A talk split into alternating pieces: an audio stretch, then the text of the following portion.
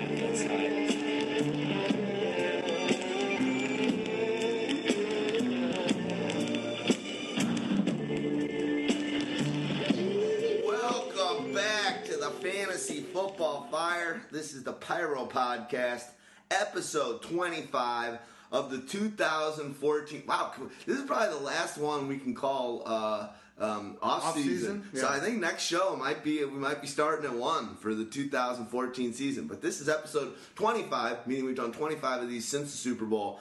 2014 off season camps have started, so I don't know if we can claim that. But this is show 138.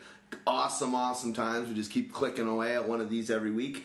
I am uh, sitting here as usual to the left of me with Houdini. Uh, Dogmatic is not here tonight; had to work, and we just wanted to get this podcast out. Um, his fault for scheduling work when we should be doing the podcast. So you didn't make it. Sorry, homie. We're gonna try and uh, fill in as much awesomeness that you kind of like to provide um, when you're coming in here, dog. And uh, we're gonna talk today about training camps. Everything started up. It's kind of going to be yoga for the training camp fantasy football mind. So we're going to go through camps. We're going to talk about veterans. We're going to talk about rookies. We're going to talk about coaches. We're going to talk about all this kind of good stuff now that wow, we're back in football. Yeah. Uh, it's crazy, but there will be a preseason game.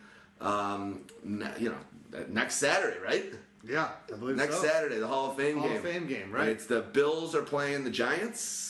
Or Bills are playing. Ah. I forget who the Bills are playing. I think it's. I think it's the Giants. It might be the Giants, and I or think is they do it it, or is because it the Cowboys? I think I know it's the Bills because they- they do that. They try and get like a, a team that's in that has a player going being inducted into the Hall of Fame, and they've got uh, um, Andre Reed going. Yeah, Uh, Bills versus Giants. Okay, it is Giants, and uh, I forget who did the Giants have, like Carson or something going on. I forget. Uh, anyway, pretty awesome stuff. Cannot believe that there's football starting up again. That is epic, man. We've been waiting for this so long. We've been doing podcasts and talking about it nonstop.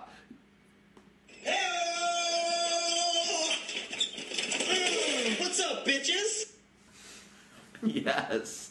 Um, It's on. I'd say uh, I'd say you know basically when we're gonna we're gonna go through all the 32 teams here. We're gonna do it by division. We're gonna have the uh, NFC West meet uh, the AFC East, Well, well, and they're we're- gonna we're- come and they're gonna meet in the middle. We're going to be bi-coastal as we start. We're going to cross in the Midwest uh, and, and and the South, as it were, and then uh, we will reconvene on the opposite ends of the coast. So uh, we're making rides across uh, the country together here. We're gonna start in the lovely state of Arizona, and we're gonna start with the Arizona Cardinals. And obviously, big news from yesterday is that uh, Patrick Peterson just became one really, really, really, really, really, really, really, really, really, really rich guy. Really? and, really, really rich. And his beef with uh, Sherman is, is is back on, and he says he's just having fun with it. I'm sure Sherman's jealous now because Patrick is making a smidge more than him and got more guaranteed money.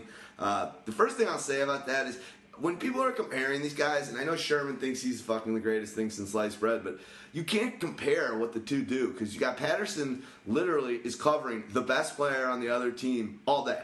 Every it's it's it's every it's it, they choose which guy, and if you're if you're playing against the Detroit Lions, he's on full day, no no ifs ands or buts. Calvin Johnson when they go up against uh, the 49ers last year when Crabtree was out, Anquan Boldin's got to go up two games against this friggin' guy. You know what's amazing though? That was so much more important about five years ago.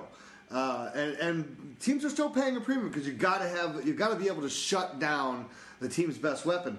But then you get teams like the Bears, teams like uh, like Denver, you know, teams like Atlanta that are giving you multiple guys to worry about on, on either on both sides of the field.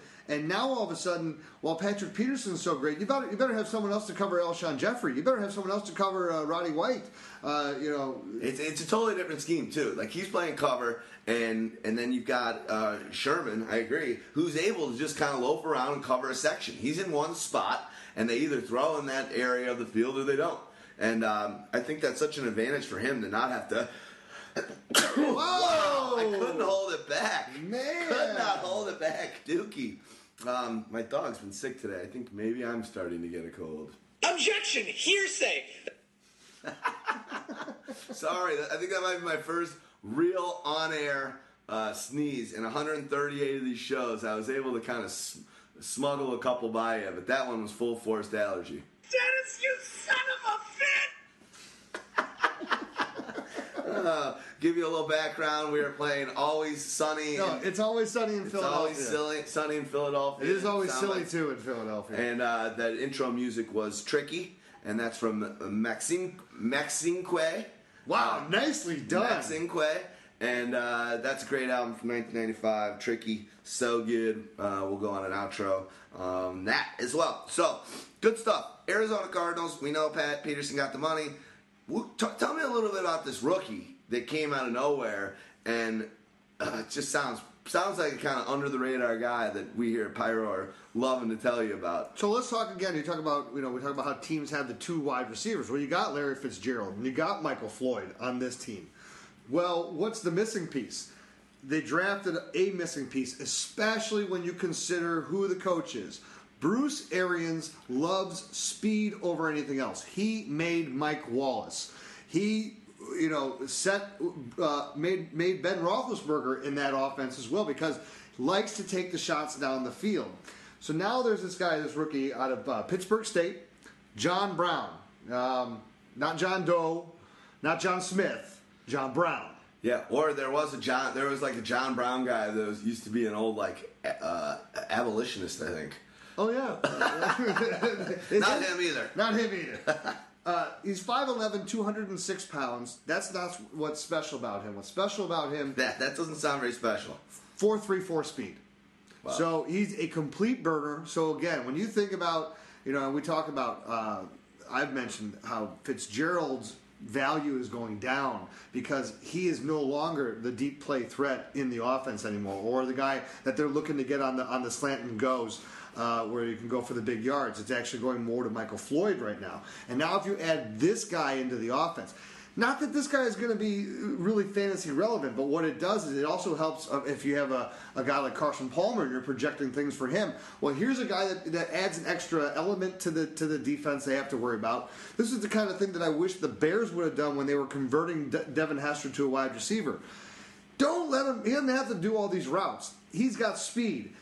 Defenses, the safety has to pay attention and stay deep because of that speed. Just send him What- deep. Send him deep every time. Every time he's on the field, he's running a, a straight fly route, and if he gets by the defense, Carson takes the shot. And it also will help open things up for uh, for uh, uh, uh, Ellington? Andre- yeah, that's right for the Duke because now you're Now again there's one guy that's going to be at least five to seven yards deeper than he normally would be because this guy gets shot out of a cannon on every play, and you just can't not um, you know you can't cover the guy. Now, now let's be Can't not cover the guy. He, he is a rookie, He- and, he- and he's not that big, and he's going to have to learn uh, to see if he can play that fast on game speed. How he deals with you know a guy who's going to uh, get on him in press coverage. You know, so those things will be yet to be seen. But when you have speed like that. Arians will find a way to free him up off the line so that he gets that free release. Wasn't he a third rounder or something? Uh, yeah, and no, also yeah, he was a, uh, they say he's a great. They say he's a great kid too. Third round, ninety first overall pick? So, you know, they went high on the guy. He was a no namer out of a no name state. They knew what they wanted. Arians knew that this was uh, his his kind of guy. And from what I hear, he's a great kid. He's sponge. He really cares and he's working extra. He's catching everything. So, this is a guy, John Brown. Keep your eye on. If injuries happen to any of the other two guys and this guy's lighting it up, you know, again, I'm with you, Houdini. He's got he's going to be more of a one trick pony in this offense. But we've seen it before in Bruce Arians' offense. If you are that boom guy, you can you can get you can get six, seven long TDs. Um, so not again. You said he's not fantasy relevant, and right now he's not. But he's a great guy to keep around. If you're in dynasty leagues, if this Dynasty kid, leagues, it's interesting. He, he could be awesome. But again, just for the effect that he has, if he's out Yeah. there on 33% of the offensive plays, and again, he may only need to get one target. You target him once uh, early. Within the first two or three plays that he's out there, you just take a shot. And even if he gets double covered, you overthrow it deep. But that means he's double covered, and it means that the defense is paying attention. Now you're setting up the rest of your offense to be more effective. And that, well, he doesn't have a, a tremendous amount of fantasy value. His value for what he does for Floyd Fitzgerald and Ellington Trickle down is, fantasy is value. big. Is very big. Well, you think about it. Carson Palmer's going into his second training camp. Last year, everyone was feeling each other out, including the coach. Uh, so you had Arians coming in for his first year. You had the new quarterback uh, Palmer they traded for. You had a rookie that they went in the first round in Floyd, uh, and you know Larry. Larry's just kind of the old old guy around the, the situation. Uh, new running back. I mean, it was just a whole new deal. So keep an eye on what they're doing in camps and how how things are looking. And there. they should have been in the playoffs last and year. They, yeah, and they could have been in the playoffs last year. And their defense is sweet. It's too bad that one guy uh, is gonna got suspended for the season because he was ridiculous, the linebacker. But keep an eye on these guys. They might be a lot, lot better than you give them credit for. The worst part is because we're talking about them in the NFC uh, West division, and that means they got to play twice against the Seattle Seahawks. They got to play twice against the 49ers, Although they- and it's not not a good time doing the same uh, against the Rams anymore either. Uh, so Cardinals, there you go. Keep an eye on those guys. Um, what's the what's the local Cardinals paper that you like to go to for uh, for the uh, the beat news on that? What- what's their paper down there? Uh, just do a quick search. Sorry, I'm not trying to paint you in a corner, but uh, Paint away. Arizona Sentinel. It's Arizona, uh, yeah, it's Arizona Republic. Uh, it's azcentral.com. All right, and that's that's a good way to. You to. also got the Phoenix New Times, but uh, they're not as good. If you're looking, at, you're trying to watch news and get information on guys during training camps. I mean, unless unless you're, uh, it's really the best way to go. It's the local beat writers. So and go to the local newspapers for that city. So next team, St. Louis Rams. We were just talking about them. Obviously, the team's been amassing uh, talent and protection for him for ages now. If you can't get it done now, it's it's kind of like Cutler a year ago or so, and it's like, all right, you've been complaining how you don't have any weapons. We got the weapons, and you're still not really balling that hardcore, and your replacement was. Uh, so, you know, I think it's time for, to put up or shut up for Bradford. He's got to stay healthy because he's got a lot of weapons and a lot of uh, items to go. Who are the guys that you're hearing out of camp that have been uh, that have been looking good from him for him? The, I feel like I should play the Gilligan's Island theme for all the castaways that are, uh, uh, are becoming the names right now. It's Brian Quick and Kenny Britt uh, are the two names that are. Quick in his third or fourth year, you think? I think it's his third year. This is And he was a high second. I think he was the first pick in the second round. Yeah, and a guy that had God, just that such tremendous talent, uh, you know, as far as the skill set and everything, the, the physicalness about him, but it just hasn't been able to put it together. You know, but the guy that's that's really interesting is Tavon Austin to me because he's Well, you said they said before we get to Austin, Britt also made what two two days in a row was grabbing TD passes from Bradford, and right? quick, yeah, him and quick. Both of the two have uh, have been just they've been playing uh, extremely well in camp. Just just almost look like these are two guys who know.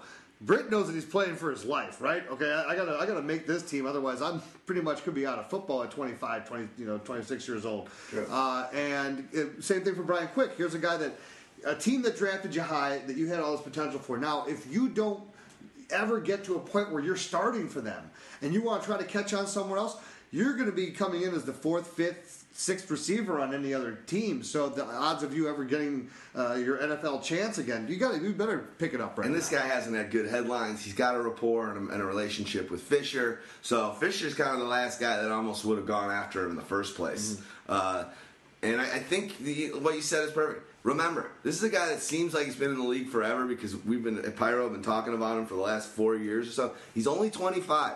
He's had some injuries, but it hasn't been that necessarily like catastrophic type of injuries. It's been more of a he's been, he's had more off the field issues, and he's been more of like just nagging little uh, injuries here and there, and he can't stay on for the full season. So this is a guy that. Uh, you know, we're going to give him one last chance uh, based on his talent and his body and what we've seen him do. He's, he, this is the guy, the reason why we love him so much, he had a nice six six or seven game run Right. th- three years ago or so for the Titans. So we've seen him do it, uh, but uh, you better better better happen sooner. You might be a goner. So let me tell you about Tavon Austin now, because the thing about Austin is uh, here's you talk about that the, the de- defense uh, effector with your speed. He's got what was it four two or four two eight speed or four two six speed? Top ten in the history of the combine speed. ridiculous.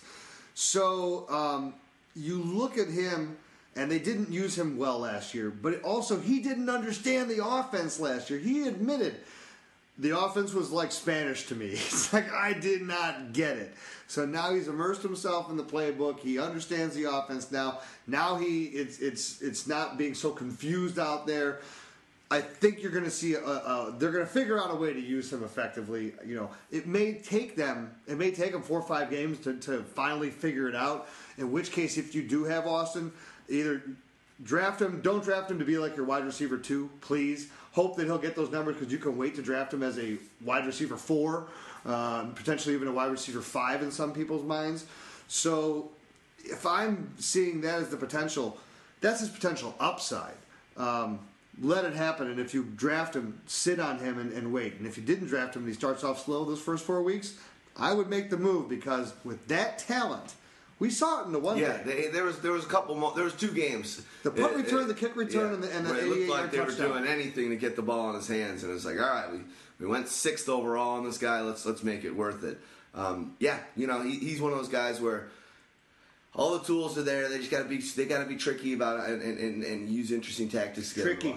tricky, tricky. That's going to be one of the themes for this for this show. I love that I called it earlier in the show yoga for your fantasy football mind. Um, our chakras. We're giving you, we're getting your chakras filled up with some good fantasy goo.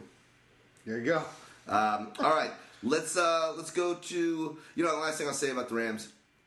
Got the best uh, offensive line uh, lineman in the draft this year. They already had a kind of young, Taylor- gelling, Taylor getting- Lewan. yeah, get a better, better, better line coming together. So this is a guy that's got some production, Think got about the that. They weapons, they had and got youth at running back. because they added last year. Was it Jake Long?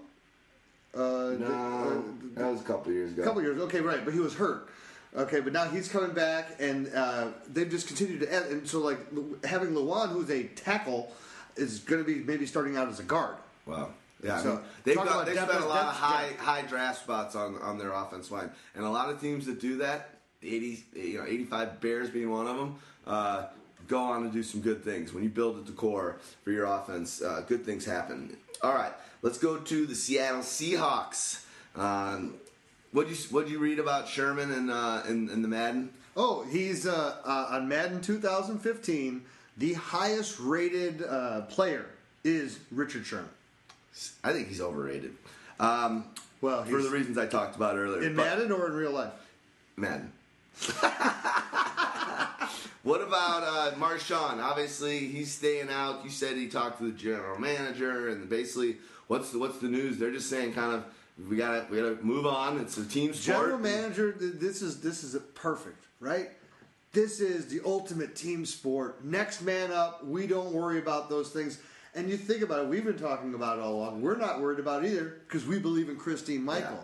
They wouldn't have drafted Christine Michael, highest highest, highest drafted, drafted running, back, last, last, year.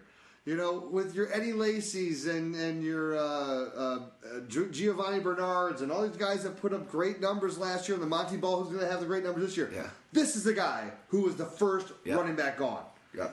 So I think with that, I think it could be a long hang uh, hangout. Could be a long hangout. Google Plus. Uh, but I think that the, About the two and a half hours on average. Yeah, exactly. The two, uh, the, the team's ready to, to keep going. I think they're a little bit miffed at at, um, at, beast mode, and, and there's good reason to be. When beast mode was trade, when they traded for him on the Bills, nobody wanted him. He was going to probably get cut. He was going to, you know, there's bad news going around that he was a bad teammate. Being thuggish, hanging around with the wrong crowd, whatever. You hear that about a bunch of bullshit about a lot of people. They took a chance on him. Right away, gave him a nice deal nice deal. It was all front loaded. Right. Um, so they took the chance on this guy at a certain point, and now it's kind of like it, it- you know, it's, it's it's it's what I would have thought if if um, Vernon Davis hadn't come back, Hmm. I would have felt he's being selfish, like Marshawn is now because you got money, you got a good contract, you got what uh, people covet. You know, play through that, and you're going to get another one. So I think that uh, this could backfire on on Marshawn, and that's too bad because Let, let's you know, think it this way too. Stags put out the uh, article on holding out. yeah, does Now- holding out pay. Does holding out pay? Now, not only that, I had my initial article on uh, him as the bust of the year because of the thousand uh, touches he's had over the last three seasons, and the That's history. the number, 1042. 1042. Jesus. And the history of running backs that have had a thousand touches over three seasons and what happened to them the next year. Now that's you're compounding them. So with not playing with the guys, not being in game shape, not being there in the training camp and, and playing through it and getting your body ready for so a season. You've already, you've already, your body's taking the pounding, whatever. Maybe he feels it's better that I'm not taking the pounding or whatever. Fine, but at the same time, you're not in game shape, as you say. And number two, it's it's the holdout never helps It's because forty grand a day. Your your, po- your pocketbook is taking a pounding. If you're not getting hit on the practice field at forty grand a day, I mean, I know how much money I make a year. I don't know how much money you make a year, but I'm telling you, it's not too many days before both of our salaries combined uh, is what is what this guy's holding out, and he's already, you know, it's it's it's a lot of money, dude. I'm tapping out. I'm Yeah, tapping out. tapping out. It's like, I mean, forty grand a day. Fuck's sake.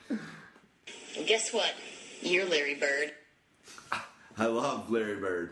Larry Bird, one of the best uh, specials I've ever seen was on Larry Bird. God, that guy was awesome. I I don't think it was a 30 for 30. It was before that. It was on the NBA channel or something, but I just remember it like like it was day. It was like an hour expose on him. And what a what a what a competitor. God, I love that freaking guy. Um, all right, Well, so you're, you're welcome for that then. yeah, no, I, I, I call you can call me Larry Bird So- unless it's on aesthetically Yeah. and not based on looks. You can call me Larry Bird. if it's ever about basketball, sports, or smoking cigarettes and drinking beers, we're good. Sounds good. Well, let me give you another uh, piece of Seattle. Percy Harvin.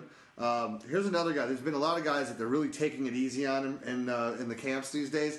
Harvin is one of them, and they are wanting to be certain with his hip problems, making sure that it doesn't flare up, and that, that it's going to be you know smooth. They're only practicing him every other day, and the two days, his first two practices, he was electric. So he was electric. Then they gave him the day off. Then he came back the next day and, and blew it up again. So When you're making that much money, I know it's smart. You don't want to get your your, your prized uh, most expensive offensive player hurt, but wouldn't you have be a little resentful towards that if if you know you you're, you're one of the bubble guys who wants a contract or has been around the team for four or five years, and this guy is making ten times as much as you. It, it, it only has practice every other day. Can't there be some sort of backlash to that from a team perspective? I, I, I, yes, but not when you're as good and as talented as he is. When you see the plays that he makes, you see what he did in the Super Bowl. Yeah. Um, you know, and what and the plays that he's making in I practice. remember I called that in the Super Bowl on the podcast. There you go. I called that he would, he would return one. You should, that's right.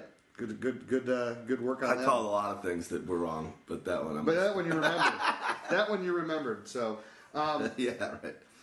the fact is is that a guy who's on the fringe or a guy who's that fourth receiver or whatever, he knows that when he's on the, the field next to Percy, he doesn't hold a candle to him. Yeah. So at that point in time, there can't be resentment. There's going to be resentment for the the rookie uh, who does that. There's resentment because you've not put any time into the league. So, Yeah. and there's one of those guys that we'll talk about later. Uh, we got Daisy the Duke right right by us, and uh, she's obviously asleep, and she's in her Geppetto mode right now. Oh, shit. some some crazy uh, uh, puppeteer Yeah. moving the dog all over the place. When she falls asleep, she starts moving her legs around like a like a freak. She's galloping in her dreams. Um, all right, well, I think that's pretty good on the Seahawks. Uh, everyone seems to think that they are the best team in the league, and um, Well, this was the, reason. oh, this is my other point for Marshawn Lynch, though. The reason why this camp is probably more important than any other because of the addition of Percy Harvin, because of the growth of Russell Wilson, Yeah. who is now uh, is this his third season now, or is this his fourth season now? His third season, I think it's third. third. So you you have uh, and you have uh, Christine Michael going into his second. third. There's there's too much stuff that's going on around you that this team will pass you by because it has been a sledgehammer Marshawn Lynch offense the last two seasons, but with Percy Harvin, with uh, Russell Wilson taking the next step in his uh, development as a passer, it, all of a sudden that goes away. And Beast Mode, it's not like he's doing well off the field. He's got, he's got, he doesn't seem like a guy that lives that lavishly. Although, do you see the picture on the internet of his white uh, Lambo? Yeah, with the- put, he put, he with the- with the velvet ropes. velvet ropes out by his parking spot. I saw it on Pardon the Interruption, and it was it was it Wilbon, I think said or, or Tony Corner, said. He's got to have somebody else following him because the only thing that he could fit in the trunk of the Lambo would be the ropes itself. He wouldn't be able to because there was two sets Unless of ropes. shotgun, unless shotgun, he rides He's got four with, yeah. four uh, four poles in the front seat of his car of his Lamborghini. You're gonna ruin the, the, the those seats with the poles that you're gonna shove in the front seat. Yeah, you must be doing real poorly with that car sitting there. Um, anyway, I love Beast Mode. I hope he comes back. Um, but I love the Niners more, and if he's out the whole season, just makes it easier for us to beat him. Uh, but again, Christine Michael, if you're in a dynasty league, so many people in the questions we got from last year, people got him, people got our Ellington, people got uh, there was a couple other players that people definitely were, were high on because at, at our at our advice. So um, keep an eye on what's going on there, and uh, Beast Mode might be out. So San Francisco 49ers, obviously a lot of action happening there. Vernon Davis did uh, report, so thank God. I was talking smack on him in a few of these podcasts, and the truth is, if he didn't go, I, I would have said we got to trade him, get rid of him. That's not our kind of guy.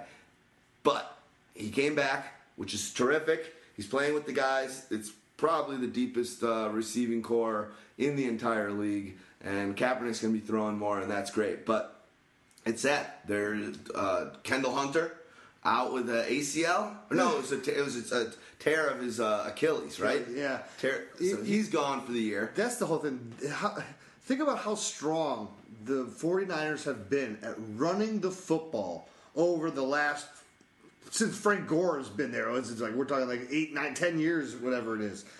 And that's been the identity of this team. And you're going into this year, and, and you still are going to have two horses, but what has been a stable of running backs is now gone. Kendall Hunter, is, as you said, gone for the season. You have LaMichael James, uh, who is going to miss at least a month. Yeah, probably Uh, more. Probably more. with a severe dislocation of his elbow, the injury that's happened to him before in college. God, just that just doesn't sound, Doesn't sound fun good. at all. At all. And then you have, unfortunately, a guy that another guy that we had told people to stash, and where Carlos Hyde became the the bane of uh, our existence. But unfortunately, Marcus Lattimore, with all this around him, this is the perfect opportunity for him to be making a statement, yeah. and he's on the pup list. Yeah. So, and it, it, it's weird because if that that's like two years of not being able to play. So if he if he can't get on the field now, that's something that scares me a little bit. But we'll see. I think Well, they, or who it's did they, one of those they pick up? Didn't they pick up someone? Uh, they grabbed. They picked up someone today. I'm spacing uh, who it is, but the 49ers picked up a running back uh, that uh, is a name that you've heard over the course of the last few seasons.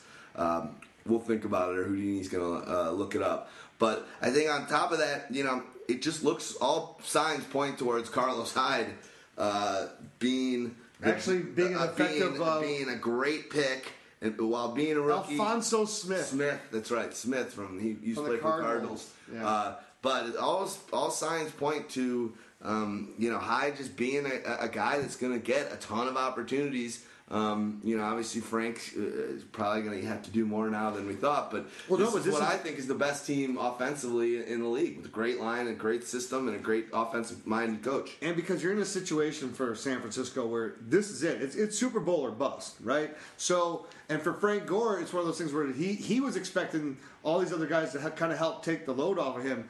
If he's got to make the, the final push for that for that Super Bowl, well, then he's got to do it, and um, so be it. But what they can do now is they can pull. Make Kaepernick, let him run more. Yeah. Use him as part of the running game as an extension Smart. to take the pressure off of uh, Frank Gore. You also have the experience, and now you have, as you said, the depth at wide receiver. The, the chemistry that, that Kaepernick and Boldin established last year was fantastic. But once Crabtree came back, it's clear. We saw it was at the end of 2012, right? That the what Crabtree Yeah. and uh, and Kaepernick were doing together. So, and from everything that I'm hearing in campus, those two guys are standing out. But it's Crabtree all the way, who has been the dominant number one, who's going to make that that as, as you and I have believed. He's a special talent. He's taken his. He's going to be one of those fancy guys. Who I think I have him ranked around 15 or 16 uh, on my tiers, and I think that's where he's really going to end up when it's all said and done. If not top 10, he has a potential for. I'm pretty sure I've got. I don't. I don't have it open, but I'm. Pre- I've got him real high, and I bumped him up for my version three, um, which I, just sent out to Dogmatica a couple days ago. Uh, I bumped him up. I, I'm, I think I got him in the top ten, which scares me a little bit because there's so many people to go around. But um, you know, in watching NFL Network and watching some uh, some stuff, I, I love my favorite team website of all of them out there. Probably because they're my favorite team, but they just do a great job. The Niners.com website, 49ers.com, is unbelievable. So you can see like all these plays and catches. And Crabtree's just a beast, dude. He makes all these unbelievable one-handed catches. He makes. He's just got this body control that we've seen in that national champion. Or it was.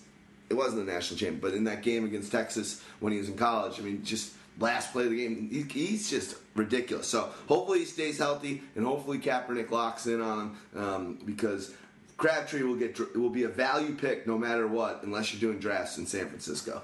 Uh, all right, so anything else to talk? We talked about Lattimore. No.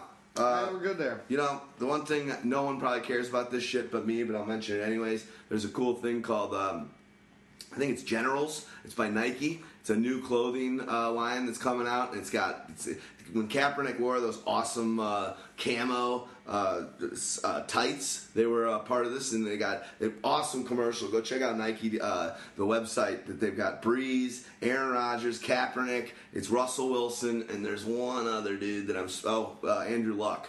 And they got this badass clothing, and these guys, it's all like the generals, the main quarterbacks. So dope, dope stuff. Uh, a lot of camo, cool Nike uh, athletic gear in there. It makes you feel good. I got the Lord. I got the Lord. I got the good Lord. It's going down on me. Down on me. I got the Lord. I got the good Lord. It's going down on me. It's going down on you. I'm going down. On, I'm going down on the uh, art directors of, over at Nike. I'm sorry. Uh, all right. That, so that pretty much closes out the NFC West. All right. We need to we need to move a little bit, but I think that was pretty good. Half an hour through uh, through one division. All right. AS, when we Well, were we had a little bit of our intro stuff there yeah, too. we had a little know, intro, and, and actually, I thought this was going to be a uh, a, shorter podcast, so I'm happy that uh, it's going to be our normal our normal diatribe of a show. Um, all right, AFC East, as we said, uh, we'll go on the East Coast for the AFC and head them uh, west, and the West NFC is going to head east. So, uh, New England Patriots, tell me about Dobson. Some big news there with with the guy that God, you know, before I sent my tears into dog, he bumped up my list big time, and then now I'm like, shit, I hear this news, and I'm like, fuck, literally, I bumped him up about 16 spots just because I, I just got this hunch that he was going to have this season. Doesn't mean he's not, but tell me what you're hearing. So, unfortunately, they revealed uh, information about his surgery, and Dobson now has a permanent screw in his foot. So, um, so they, the, the quote here they said Dobson didn't even begin running until July, uh, and that progression ultimately leads to uh, you know to aggressive planting and cutting. Uh, the Patriots medical staff is making sure Dobson is able to handle the rigors of the job before allowing him on the field. He hadn't even been on the field. Be- you know, so this is one of these things where, again, you know, they always uh, teams are very secretive about any type of injuries that are going on, and it takes a while. New England more than either. Absolutely, you know, it's uh, it's it's like hockey when they say he's got a lower body injury. What? Yeah. What do you mean he's got a lower body injury? what the hell's wrong with him? So, you know, this with this screw in his foot, you know, we saw what happened to Julio Jones. You know, he's robotic foot too, and it all blew up on him. You know, so it's the planting and the cutting is so important. If you can't do that, if that takes away a fraction of your speed or a fraction of your of, on your route, you're done. Yeah. You don't get any breakaway. You don't get any separation anymore. Now the foot, once the foot goes, and whether it's plantar fasciitis, whether it's um, uh, Turf toe, you turf toe, yeah. Lisfranc, whether whatever happens there on these turfs, it's it's it's it's not a good spot to get injured. There's a few good spots that are good to be injured, but uh, for a wide receiver and the cutting and that movement and really pushing off a, a planted leg and, uh, and, and and being elusive doesn't sound like good news for Aaron Dobson, which is a bummer. So Gronk. Uh, obviously, we're always talking about Gronk. Is what's Gronk going to get? Are we going to get full time Gronk? When's Gronk back? and then you see Gronk living it up in Vegas with his shirt off. Um, must be good to be the Gronk. Uh, And he's another guy that they're taking it easy on. He's not going to basically really be in any major participation, not going to be in any of the preseason games until week one. They want to make sure he's on the field. but he's but he's practicing how much you think right now. Wh- While they're practicing and doing their thing, is he on the field? He's not going to be practicing in contact drills, and he's, they're, they're really taking it easy with him. I mean, he's What? Do, how do you feel about that? As someone that will have an opportunity to have him and grab him in the early second round, late second round. If every if all the talk is is you just open the segment with uh, with with the Patriots on how sneaky they are. If all the talk is oh it looks great, it's perfect, it's just a p- precaution. Are you gonna roll the dice on that? Well, you're already rolling the dice. The guy's been injured twice. Uh, you know, But are you willing to roll the dice without seeing him a game film of him in preseason If- in the second round? no, not me, but you know, uh, no, I can't. But Third round? maybe depending on how my team is stacking out and how it looks. It's it's.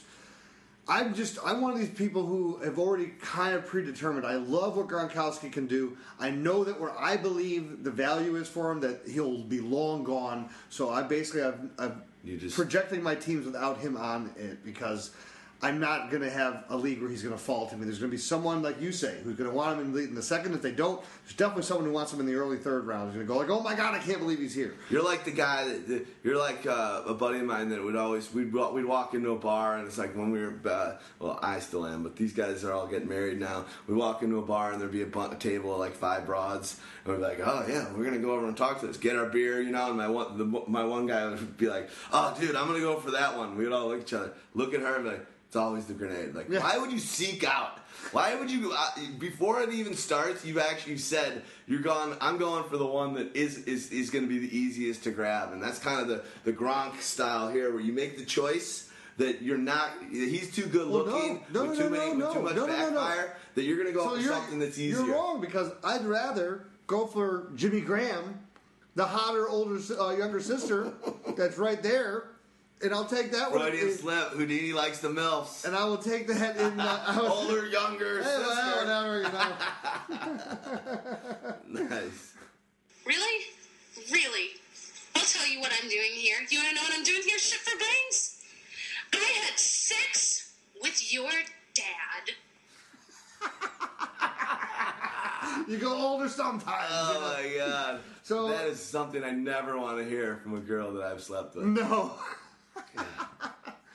um, The only reason why I'm happy with my Jimmy dad no no. longer living. The, my problem with Gronkowski is that I'm too scared for the injury aspect. If healthy, yeah, if you're one of these guys who wants to take him there, of course you take him there because he has the potential to put a, top, a touchdown a game. Yeah, yeah. No, I'm with you. I think he'll. Uh, we'll see. There's going to be a lot of talk, and if Gronk is on your team. You're gonna be- you're gonna- 16 games. you're gonna he's be- so sick. But I feel like if you do take him in that second round, which is where I pretty much think he's going to go, maybe early th- third round. But if, if you do that and he, he backfires on you, and it's another injury here or there, it's like.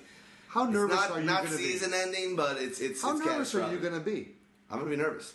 Every week going, I hope to God he's all right. I hope to God he makes this. You're is nervous. You're nervous for it for the whole team because we know that the team scored ten more points per game when he's in there. That's Brady when he's with Gronk or without him. It's two different tale of two quarterbacks. Well, my thing is like I'm so superstitious that if I owned Gronkowski, I would make I, I, I couldn't watch a New England game. I would just I wouldn't want to see it because I'd be like as soon as I turn it on, I'd be like, oh, let's see how he's, he's doing Yeah. well. Oh, there Oh, you go. I guess now he he's took down out on his arm. They took out his knee or whatever Yeah. because they're all hitting him low and all the other stuff. T.J. So- Ward again back to back to the scene of the previous crime. Yeah, that knee injury was bad. So uh, we'll see, and it's yet to be even known after coming back for something so si- significant.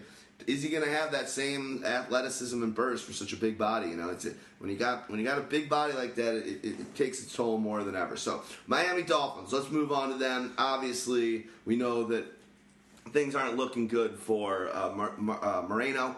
Knowshon's looks like I, I don't know. Is there any news on his on his uh, knee? But regardless of that, when someone does get hurt, the opportunity arises for somebody else. And Lamar Miller, we all thought last year was going to be uh, a great rookie player, was going to come out and be a beast for the Dolphins. That did not happen at all. Um, he was basically uh, as, as, almost as much of a bust as I can remember uh, for a guy. Um, but at the same token, this year he looks faster, he looks taller, uh, not he looks bigger, and it looks like they're going to really find a way to utilize his speed in that offense. And uh, I, I think my biggest thing with the Miami Dolphins is they have got strength of schedule is uh, four running backs strength of schedule. Uh, it's not amazing. It's a 12. But their strength of schedule for the passing game for both quarterback and wide receivers is very, very easy. Um, so I think there should be a lot of games where they're going to be able to put up some serious points, and then they're going to have to rely on the running game to wear out some clock. And I think Lamar Miller is just going to be a, a, a, you know a total back a back. We don't even know what's up with Daniel Thomas right now. I think he's just going to get a lot of carries. Right, and the thing is that they they want to use him like LeSean McCoy. And while he's put on the extra, uh, he gained the strength and, uh, and and and size. He kept his speed, and so you know the coach Philbin said he goes, he looks good. He looks stronger than he's ever been. I don't think he's sacrificed any speed whatsoever. So now, if you're going to be smarter about how they used him, they they were so dumb in the way that they ran him last year. They ran him on Daniel Thomas running routes, these inside runs that you know. Here's a guy he needs to get you know more like pitches or like you know set to the outside. Put him in space. Let him use his speed. Get in one-on-one situations against a defender and then be able to juke him and then, and then blow by him with the, with the amazing speed that he has. They didn't put him in one situation like that last year. So now i think uh, he's going to have a much better opportunity in the way that they are scheming for him now. Hopefully, I think Philbin, so far in what I've seen, looks like an idiot. and yeah well Um, I, I, I'm not that impressed with his coaching staff, so we'll see what happens. But they Well, it's a, cha- it's a change of coordinator, and, and the big news here is that Knowshon Moreno is on the pup list. So the guy that they signed, all this stuff, Miller is the de facto guy, and when Moreno comes back, Moreno's going to have to earn his way back on this team because he hasn't even practiced with this team. Totally.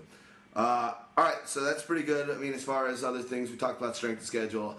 We know that uh, me, I, I'm super, super high on Mike Wallace this year.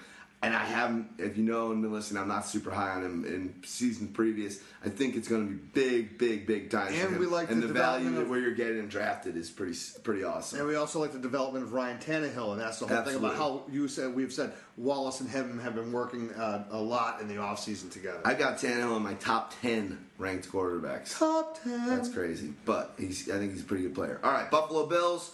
Um, obviously, you can't talk about that team without talking about Sammy Watkins. You know the vines that you're seeing and the little video snippets that you're seeing of this guy. Um, I mean, the plays you're hearing him making. He's just he's just like you said. You made his perfect thing. He can go up and get the ball for a guy that's only six one, but once he catches it, it's like the running back's got the ball in his hands. So once he his YAC is going to be ridiculous. Yeah, that's the difference too. When you think about, you know, uh, we've also mentioned the guy who he played with in college, Martavis Bryant, who, when you look at their college stats next, uh, their uh, sorry, their combine stats next to each other, they're basically identical, and very, and if anything, Bryant's a little bit better in some of these things. You go, why is he so far off? He's Because it's that's the difference. he's He's a wide receiver, and Sammy Watkins is a is a football player. Yeah. and it's it's that mentality. He he has the speed, but when he gets the ball after he catches it, he puts two hands on it, and he's not afraid of contact. So, a guy who's a, a- you know the safeties and and, uh, and defensive backs out there. eh, This is a guy that you're going to have to really tackle to bring down. You're not just going to shove the guy down to the ground. You try to shove him, you're going to you're going to he's going to bounce off you, and he's going to keep going. When I look at him, I look at a, a Roddy White with speed and more hops. You know, if, if, Roddy White, So I like Rod- my that's how I like my uh, beer with a little speed and a lot of hops. nice Hunter S. Houdini, um, Fred Jackson got re-signed. What is he? 33? 33. They extended his- his contract was going to end this year. Is extended. All they said was beyond this season. Yeah, he's he's the kind of guy that's going to be like a running backs coach. He's there. the kind of guy. Yeah, he's going to be the ambassador. He's the Yeah. Scottie Pippen of that team. You know, he'll be uh, brought back around for everything. exactly kind of like Deuce McAllister down in uh, There you go. down in the Saints. Except that Deuce only played for like five years. Yeah, and when I actually go down every year down to New Orleans, and whenever I'm walking down after a day of drinking on a uh, on, on Bourbon Street, and I see Deuce's restaurant, it says Deuces. It makes me want to take a deuce. So then I go and I deuce at Deuces. Um, uh, Andre Reed getting in, inter, uh, introduced to Yeah, the Hall of oh, wait, I Fame. got to go back to a Deuce of Deuces. Yeah. Oh, this place is a shithole, Charlie. It pretty much is. Oh, Deuce. Yeah, I gotta take a Deuce. I'll use that. Looks like they got nice bathrooms. Um, Andre Reed, congrats. That's awesome. We've been talking about that for a few years. He deserves it. Uh, but you hear some of the shit he's talking. He was on a radio show this year or this week, and uh, I don't know if he was buzzed or what, but he was talking shit on Bon Jovi. I didn't hear this. Bon Jovi's thinking about trying to put together a team uh, to buy the Bills, but he says he won't move them. But people are worried Oh, they're going to move them to a, either uh, Jersey or maybe move them over also to Montreal or somewhere in. in Billion dollar offer? yeah, they gave like a shitload of money. It's amazing. Jon Bon Jovi's worth like personally worth like four hundred and fifty million dollars, and he's got. He's Does he own an arena team or something? Yeah, but I think he might have sold that or he's out of that. But um, Well, so, he's been trying- involved in the in the football thing for a while. He's been involved It in was football. the Philadelphia. He's a businessman. He owned the Philadelphia, whatever that team was. Yeah. Was. So, but he's talking smack. Uh, he was talking smack on him, Reed. Like fuck Bon. He said fuck Bon Jovi, and then uh, he's also talking smack on Johnny Manziel, talking about how he hasn't done shit. This guy's just he's out partying. Like they're he's in trouble. So Reed finally got entered in, and now he's turned into Richard Sherman. The guy you always could- thought he was much more of a quiet kind of guy, but now he's fired up. He's got his moment. He's he's, he's being vocal. Once you get that gold jacket, Yeah, you can talk. you can talk. Yeah. You can say whatever you want now because you're part of the club. And those guys he, defend he each was other. this close to being able to talk on a different level. Once you get that ring and that championship, Oh, you can talk a lot too. But four years in a row, just a bit outside. Just a bit it's outside. wide right.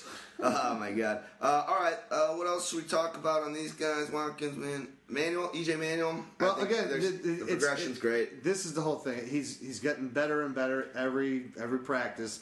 And this is the problem now. It's like you think about. Let me just take a quick sidebar on how how the NFL has changed. Right when we were kids, and like the Bears were practicing up in Platteville, and it was.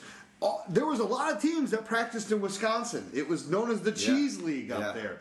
You had because the Bears always matched up against uh, New Orleans, and they'd scrimmage, and you'd always have these like you know that was always the, the cool thing about training camps because now it's like they're only in uh, actually at their training camps for what like three weeks or so, and then they actually go back to their uh, like the Bears go back to Halas Hall and they're out of their own team facilities.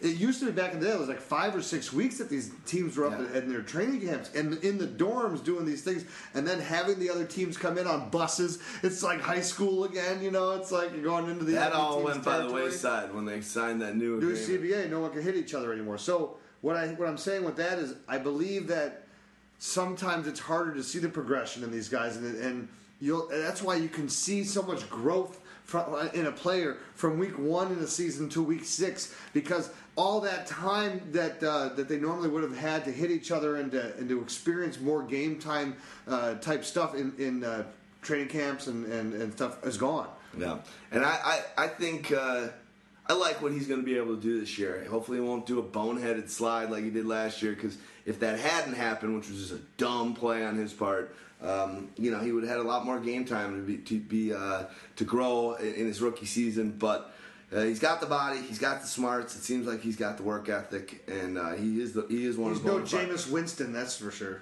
uh, Did you hear about the news today with him? No. I, I guess I guess he got like uh, arrested at gunpoint or something like a cou- few years ago. 2012. Oh yeah, that's all. So Yeah, it was a few years ago, or they like barely something, you know. Then he's stealing crabs, you know. This guy's got. This is not a good dude. we'll see. We'll see. Um, all right, let's move on. Buffalo Bills to the New York Jets, another team in the AFC East. Um, you know, you're you're telling me that Chris Ivory is going to be get getting the goal line carries. I think that's the biggest fear of any CJ 1K uh, potential owner is is if Chris Ivory is going to be a timeshare with him, then Chris Johnson beware. Well, this has been the whole thing all along. Chris Johnson has looked spectacular in camp, by the way, busting out the big the big plays and things like that. But the problem is, is that again, when the coaches that were asked um, about it, uh, and, and they was here. Wait, I mean, I'll pull the quote out here. Um, Don't pull it out. Not here. Not while we're on the air. if we were playing tomorrow, Chris Ivory would be on the on the, on goal line, obviously. Uh, this is the uh, Lynn, the uh, running backs coach. Sometimes in those situations, you have an extra defender that can't that you can't block, and you need a back that can take him on.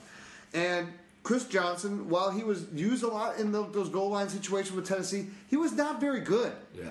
And he's no Jamaal Charles. Let's put it that way. Yeah. Um, and I look at you, you look at the situation from a fantasy perspective. That that means that Chris Johnson, who was a guy in Tennessee getting six, seven touchdowns in the in the waning years, that means now maybe he's only going to get two. So you can have your 1,100 yards if you get them, but if you only get two touchdowns and you're not busting the three long ones on the season for me of 60 plus, um, and or and having five of, of, of 20 plus, you're not you're not worth my fantasy value. I'd almost rather get a Chris Ivory, who I'm probably going to get what uh, ADP three three rounds later, who might end up with the eight touchdowns on the season and only maybe 900 yards or something, but Yeah. score more points. I like Chris Johnson probably more than most, but there is some sort of red flag that's, that's popping up for me uh, with the inept uh, aspects of how that offense has Here's been the benefit, for the though. past few years, uh, and just the whole the whole thing. I'm not I'm not really feeling the Jets all that much. So when I when that happens in preseasons for me, I kind of just stay away. Here's your here's your silver lining if you're if you're a Johnson guy. Chris Ivory is not has not made it through a whole season yet either. So you know, for what it is, he's the better runner because he runs so aggressively. But because he runs so aggressively, he uh, oftentimes runs himself out, uh, out of the out, out, of the job and onto the uh, Runs infirmary. aggressively into the into the infirmary. infirmary. Yeah. All right, let's go to the NFC South, um, and we'll start with Lovie Smith. Uh, we know that you got a great Lovie Smith impersonation from last week. Good job. Thank you. Um, but Tampa Bay Bucks, whenever Lovie Smith is going to be the run in the show, fantasy wise, I'm a little bit weary. But uh, I read this week like Eric Karabell did a little piece on guys, you know, on, on quarterbacks and whatnot. And he, I think he's got. He's got McCown in like his top ten. He like thinks he's gonna be like this awesome entity, and he could be because he's got those weapons. You know, he's throwing to those twin towers, and See, but there's more to it yeah, there's that. more to it than that. I agree with you. There's coaching. Yeah. Coaching makes a big There's more to it than that. difference. Yeah. Why is it that you see certain guys that just struggle everywhere, then they get with a certain coach, and all of a sudden things work? Uh, it, Maybe he goes to Lovie in that first meeting before they sign him. and Be like, dude, I learned more last year with Trestman than I'd learned in my previous 11 seasons in the league. I've seen what you've been able to do. Just kind of let me do this Trestman action, and you bring on this guy, and I can I can be a quarterbacks coach as well, and and carry on. but I'm but with you. can't do the Trestman action because they don't know how to run the Trestman action. They're trying to emulate, and and this is what happens. Okay, it's kind of like. Uh, it reminds me of when uh, how, how the uh, major beer companies would uh, in the old days and, and how they now craft beer is taken off right so now they can't do it anymore but they tried for the longest time to bury craft beers uh, uh, breweries dead Yeah. so the way they would do it is if you are coming to market with a type of beer like I love these imperial stouts so they see that these imperial stouts or a caffeinated beer is, is hitting the market they would go out and they go, let's come out with our own and let's flood the market with like four different, five different kinds. Everyone's to hate it. It won't matter, but then these people will never be able to sell their product. Yeah. And they would kill the product, uh, you know, they call it a product killer. We're putting out product killers to stop these people from growing in this industry. Yep. That's kind of what happens when you copy a really effective offense is that you're gonna you're gonna fail at it because it's not your offense. You're trying to do something that's not organic to you. Yep. Um, there's a reason why this guy is an amazing mind. There's a reason why he's done it in San Francisco, in Oakland, in Montreal, everywhere the guy has gone in Chicago. It's been effective. Yeah, and there's a reason why uh, Lovie has never been able to turn that corner. Even when he tried to bring in an innovative mind with mm, uh, Martz, Mm-hmm. he tried to play that trade. Okay, I'll, I'm awesome in defense. Let me bring in some kind of guy that's got this awesome, nifty, you know, You just hot shot. Uh, what is approach. he awesome at? He's, def- awesome at yeah, defense. he's a defense, and, and he's Tampa's defense coach. is going to be awesome. Players love playing for him, but that doesn't mean their stats and fantasy points are. Um, And just because they got a Mike Evans and a Vincent Jackson on uh, and two big targets doesn't mean that all of a sudden Josh McCown is, is going to have the same success that he had with Brandon Marshall and Alshon Jeffery. Mike Evans to me is a guy that is going to have that that that 53 catches for 700 yards kind of thing. But I think he'll I, be a yeah, good, I think he'll be a good player. He's, he'll, we'll ha- get to him. he'll have the be- he'll have the best uh, uh, rookie You're stats. not. You do not believe that anymore. I I'm do, actually. Think, I I'm still do. Think you're still you're st- starting to lean towards Cooks. Yeah. No, no, no. Cooks. We'll get to no, him. I'll- oh, I- actually, we'll get to him right now. and I'll take and I'll take Jordan Matthews over Cooks anyway. Let's get to them right now. New Orleans Saints. They're in the NFC South. They are. Okay, so obviously we uh, you did a news feed this week about Cooks. We've been talking about our bet for podcast after podcast. I had uh, one of our listeners, Eric Solero. Um, he hit me up with a direct message uh, with the, with a, a, sh- a thing about Cooks, and he did, they hit him on a uh, on a on a quick pass, uh, a flare pass uh, yesterday, and man, the video of him just saw him coming out of that defense like a bullet. He was a silver friggin' or a golden bullet, and Golden, bu- silver bullet. it meant golden because they're in the they're in Oh, the golden right. they're in the golden go. Okay, uniforms. I'm go. changing it up here. Uh, I'm making up my own my own war- werewolf uh, killers, and I just think uh, I won't talk about him too much because I just already love him. But to see him with the ball, wearing his number ten, catching it and flying down the sideline, and basically everyone's looking to be like, "Whoa, that dude's fast." Um, and I guess just the rapport that's happening with Brees, as I think would happen because he's just a great player, is, is, is there. That's a tough cat.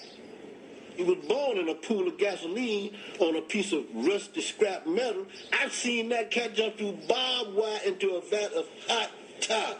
That cat is indestructible. I hope so. I give you some love on the boy. I love it. I I, hope it. he. You know what? This it's a bet that I would hope. I don't mind if I lose because I have him. Yeah. I, I've drafted him in, in two leagues. I'm. I'm No, you want to pay me that fifty bucks? it, it'll be because it means that I'll be activating him and We'll I'll go be. out together. I'll be We'll winning a championship. I'm gonna be be going winning a championship. I'm gonna be going high on that guy. So, uh, anyone else to talk about in the Saints? I mean, one thing I'll, I'll mention quickly is that we'll talk later about with uh, uh, Kyle Rudolph. He got that contract extension. Jimmy Graham has got to be pissed, dude. Rudolph basically just got four million dollars less than Jimmy Graham got. All these other guys are signing contracts are like, and how are they getting contracts so close to Jimmy's money? It's just Jimmy went way too early. Way too early. He should have gone. You know what? I'm gonna do this. I'm gonna sit here. I'm Sit with the franchise, tag. Let a couple of these other guys sign their deals first, and then go. You know what? I'm worth a lot more Yeah. than a million dollars a year more than uh, than Kyle than Kyle Rudolph. Rudolph. Yeah, if Kyle Of 30 catches of 30 catches for 300 and some odd yards last year. it's unbelievable. So I got that in three games, bitch. exactly, pretty much.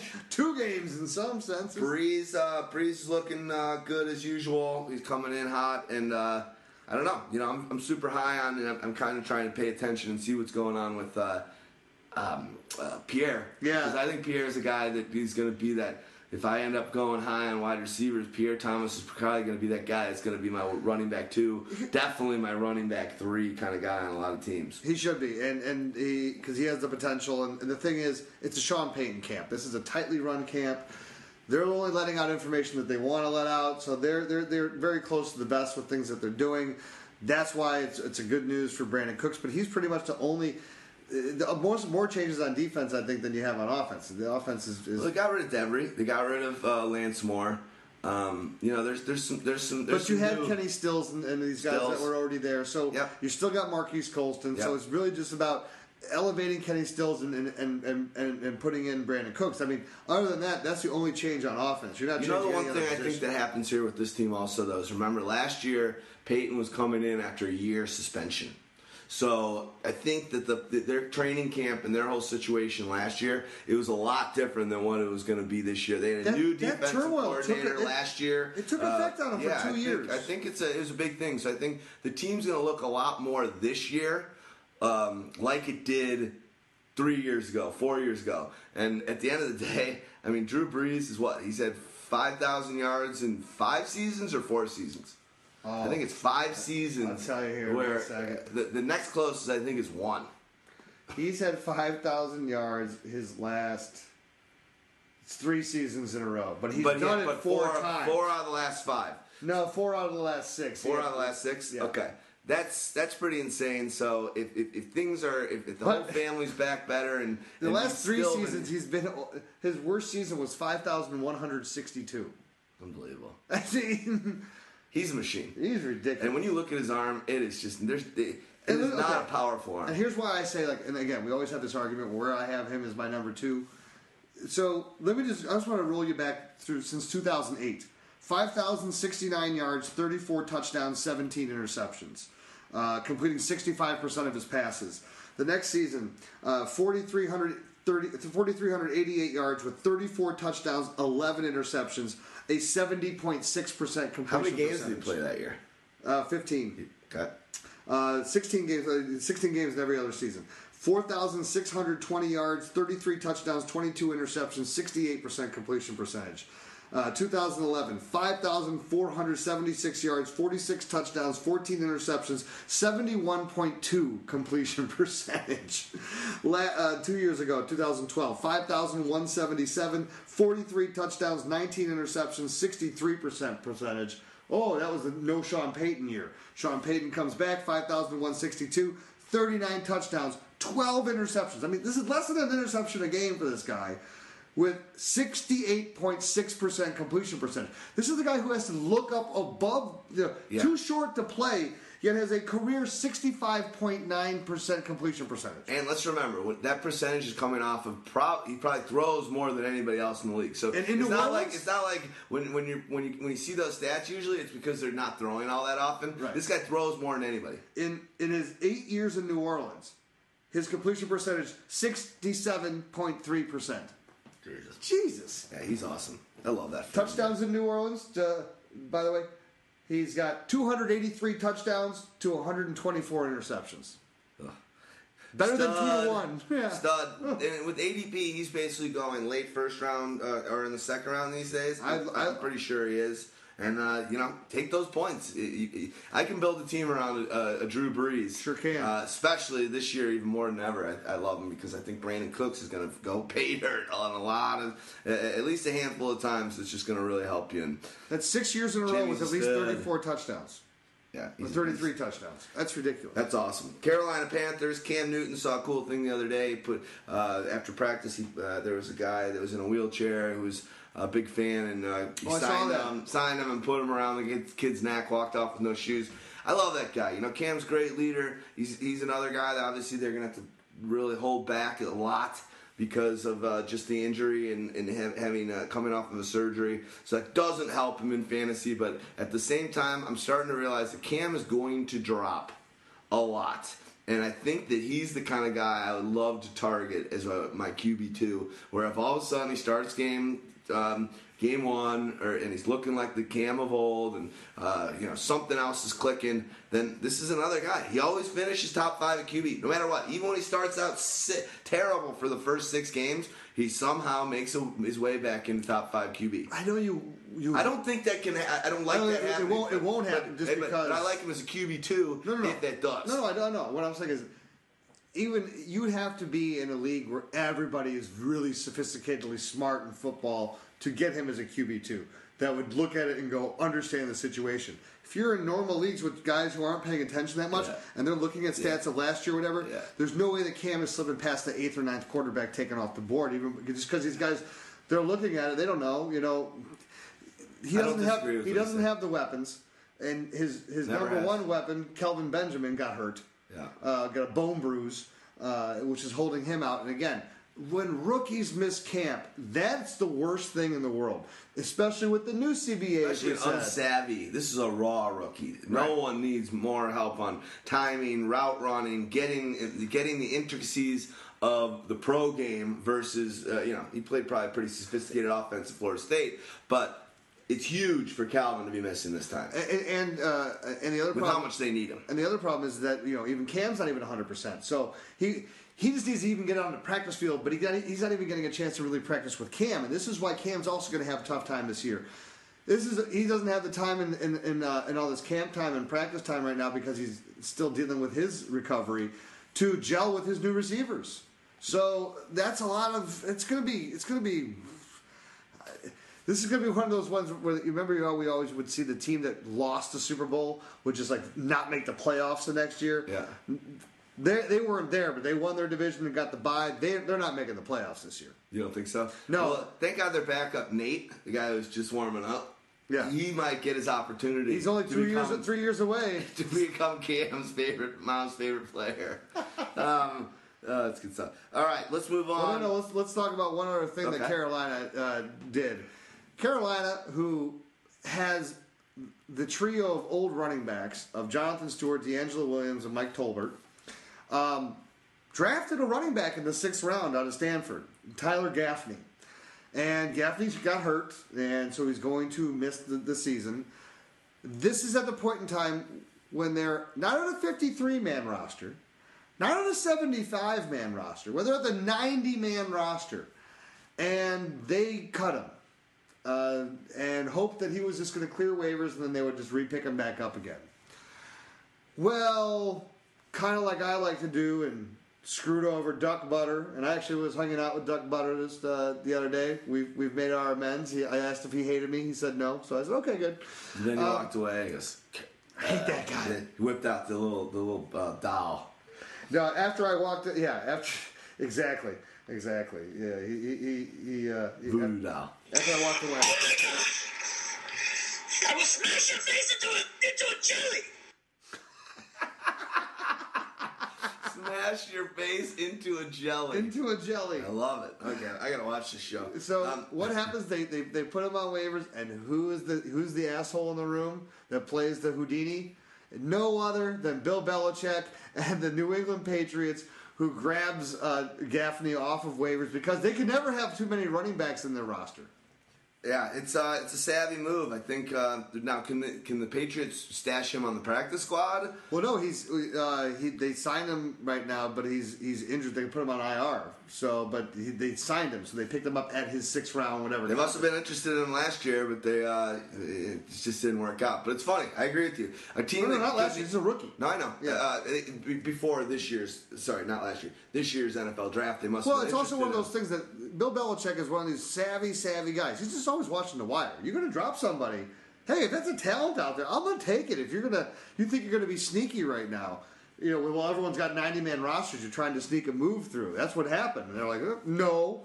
Love it. It's fucking hilarious. Uh, Atlanta Falcons. We've got uh, Julio. Let's talk quickly about Julio. Um, he, he's he's practicing Today, for first day. time. So Julio foot uh, screw back in his foot, a terrible, catastrophic injury. They took, um, you know, we talked about cartilage from his hip and did some sort of a ahead of the curve sur- uh, surgery for his foot. Hopefully that works out because, uh, damn, we love that guy. There's no one more fun and more electric to watch. But awesome, awesome news to have Julio Jones in camp, number 11, catching balls, running out there with the guys it's a game changer. Yep. We got a really tough strength of schedule uh, for QBs. There's actually ranked 28th. So Ryan in the pa- passing attack has a tough time this year, um, and then they're 24th for wide receivers. So, But the good news is that got a tough Julio's back and that Roddy's healthy. And Roddy got signed. Roddy signed an extension. Yep. Um, so they give him a, a little bit more dough and are basically saying, "Hey, we want you to uh, retire a Falcon." And there was no way he was going anywhere. If I could paint a guy that's going to play with this team his whole career, uh, Roddy's going to be one of them. And and I I'm really bullish on Roddy and what he, what he can do this year. I think a lot of pe- people that you were talking about in the those smart versus non-smart, and just stat kind of uh, leagues you're in. Roddy's going to slip in those leagues because his stats were down. But as we talked about in this podcast, the last five games last year, he was top five wide receiver, doing his thing. Uh, and and we know he started out real, real bad. I mean, the first ten weeks was probably the worst of his career. And then now let's let's go to the wow, I'm so surprised about this news. Steven Jackson has a hamstring injury. Damn. And they say he'll be fine for for week one, but uh, he's not going to practice again uh, through, the, or they're going to hold him out now. Probably he's not going to play any of the preseason games. Uh, remember why did he miss time last year? Hamstring injury. So Damn. they drafted a running back in Devonta Freeman. Uh, he'll get an opportunity to, to see what he can do. But again, if you're trying to rely on a rookie back there um, who was not one of the top rookies that was taken, um, it's it becomes a little bit tougher. So, um, and Freeman Freeman just as, as a, he was taken Where- in, the fourth round. Where's he from? Uh, he went to uh, Florida State, so I mean, come from a big program, but again, he just didn't do anything flashy. He's one of these guys um, that I, I, when I watched his tape, I wrote he runs hard, not as fast on film as his combine time looked when you when you watch him against college players. I said he can catch, but basically he's a one-cut runner with no dynamic moves. So. Everything that I saw, and for when I was running about these guys, I meant I hated this guy. and I, I put him in the color that said, "I will not draft you." Well, you know another But reason he's gonna to get talk strength of schedule. The hardest strength of schedule at the running position. Oh no. Oh yeah, Atlantic Falcons have 32. Ooh. They have the hardest run schedule of any team this year. So, um, but it, it's just it's not a good thing when a guy that you brought on is from a free agent who'd been an awesome player on a shitty team for years just can't seem to stay healthy and. It's going to be a tough year for, for this team, I think. Um, I think Ryan will go pretty high. Uh, obviously, I like Julio, but at the same time, it looks like they're going to not be able to put as many fantasy points as maybe they were, were previous years. Anyone that's thinking about drafting Steven Jackson, uh, this is what you need to do with Steven Jackson. Just You're not the boss of me. Oh! I'm a campaign man. Oh, you're fired. you're fired. I'm the guy made fired. That guy's voice is hilarious. Um, all right, let's move on to the AFC South. Uh, Tennessee Titans. Let's uh, just burn through them for a quick minute. You're hearing that they want McCluster to be more of a guy that's grabbing carries. They want to use him. Yeah, they, they, they see him as a guy that they can give the ball to. Now, remember this guy. Let me let me let me pull up his pro football reference because it's uh, he hasn't had a carry really for it's been a he had it was, it was four years ago. All right, here, we'll pull it up. And he had 116 carries four years ago. Um, now you look at him um, here rushing. Yeah, three years ago. I'm sorry. He's had over the last two seasons a total of 20 rushes. You're gonna try to. This is a three-headed monster you got there. We all know I have the man crush on Bishop Sankey. I believe and I know that he'll be the guy that will be the every down guy for the most part, or be the majority back when you're looking at percentage wise, I'm going to tell you that Shonn Greene's going to get you maybe 25 to 30 percent of the touches. They're going to give if they're going to give McCluster touches, they're going to give him 10 percent. 60 percent of these touches need to go to Bishop Sankey. They got an easier strength of schedule. They're at eight. That's wonderful. That's You know, wonderful. but, but here's the thing. I like what Dexter McCluster was doing at the end of the year with um, uh, Kansas City, especially what he was doing in that in that playoff game against Indianapolis. He was the one that was making all the plays. Good point. And he was and it was on these perfect Alex Smith type plays. You know, little screen outs and things like that. Get the Right. guy in space. Let him use his, his, his, his shiftiness and his speed. That's why you use him. When you run him inside the tackles, I think you make him less effective as a receiver because now you're putting the hits on him, and now all of a sudden he's got to recover from taking hits from linebackers where he should be just only taking hits from cornerbacks and safeties. Who are getting bigger and bigger themselves. Right, how big is Dexter McCluster? I'm sorry. A He's little- 5'9", 165. Yeah. Why are you going to give him carries?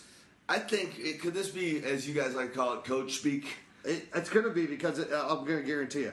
All it's going to take one hit.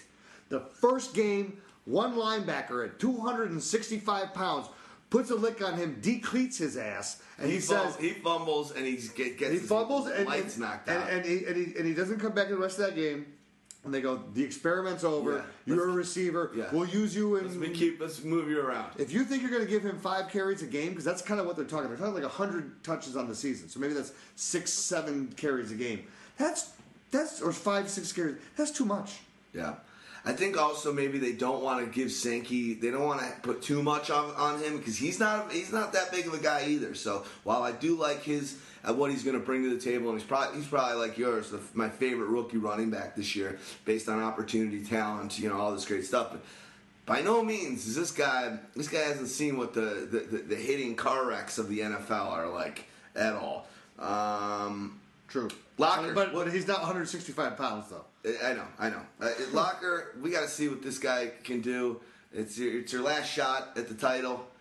You're a high draft pick. You you're a good player. You got that good mobility, but He's everything. Injury on is this always team, injury for him. Yeah, at this team, everything they're doing right now is hinging on this guy. I don't. Who's even their backup?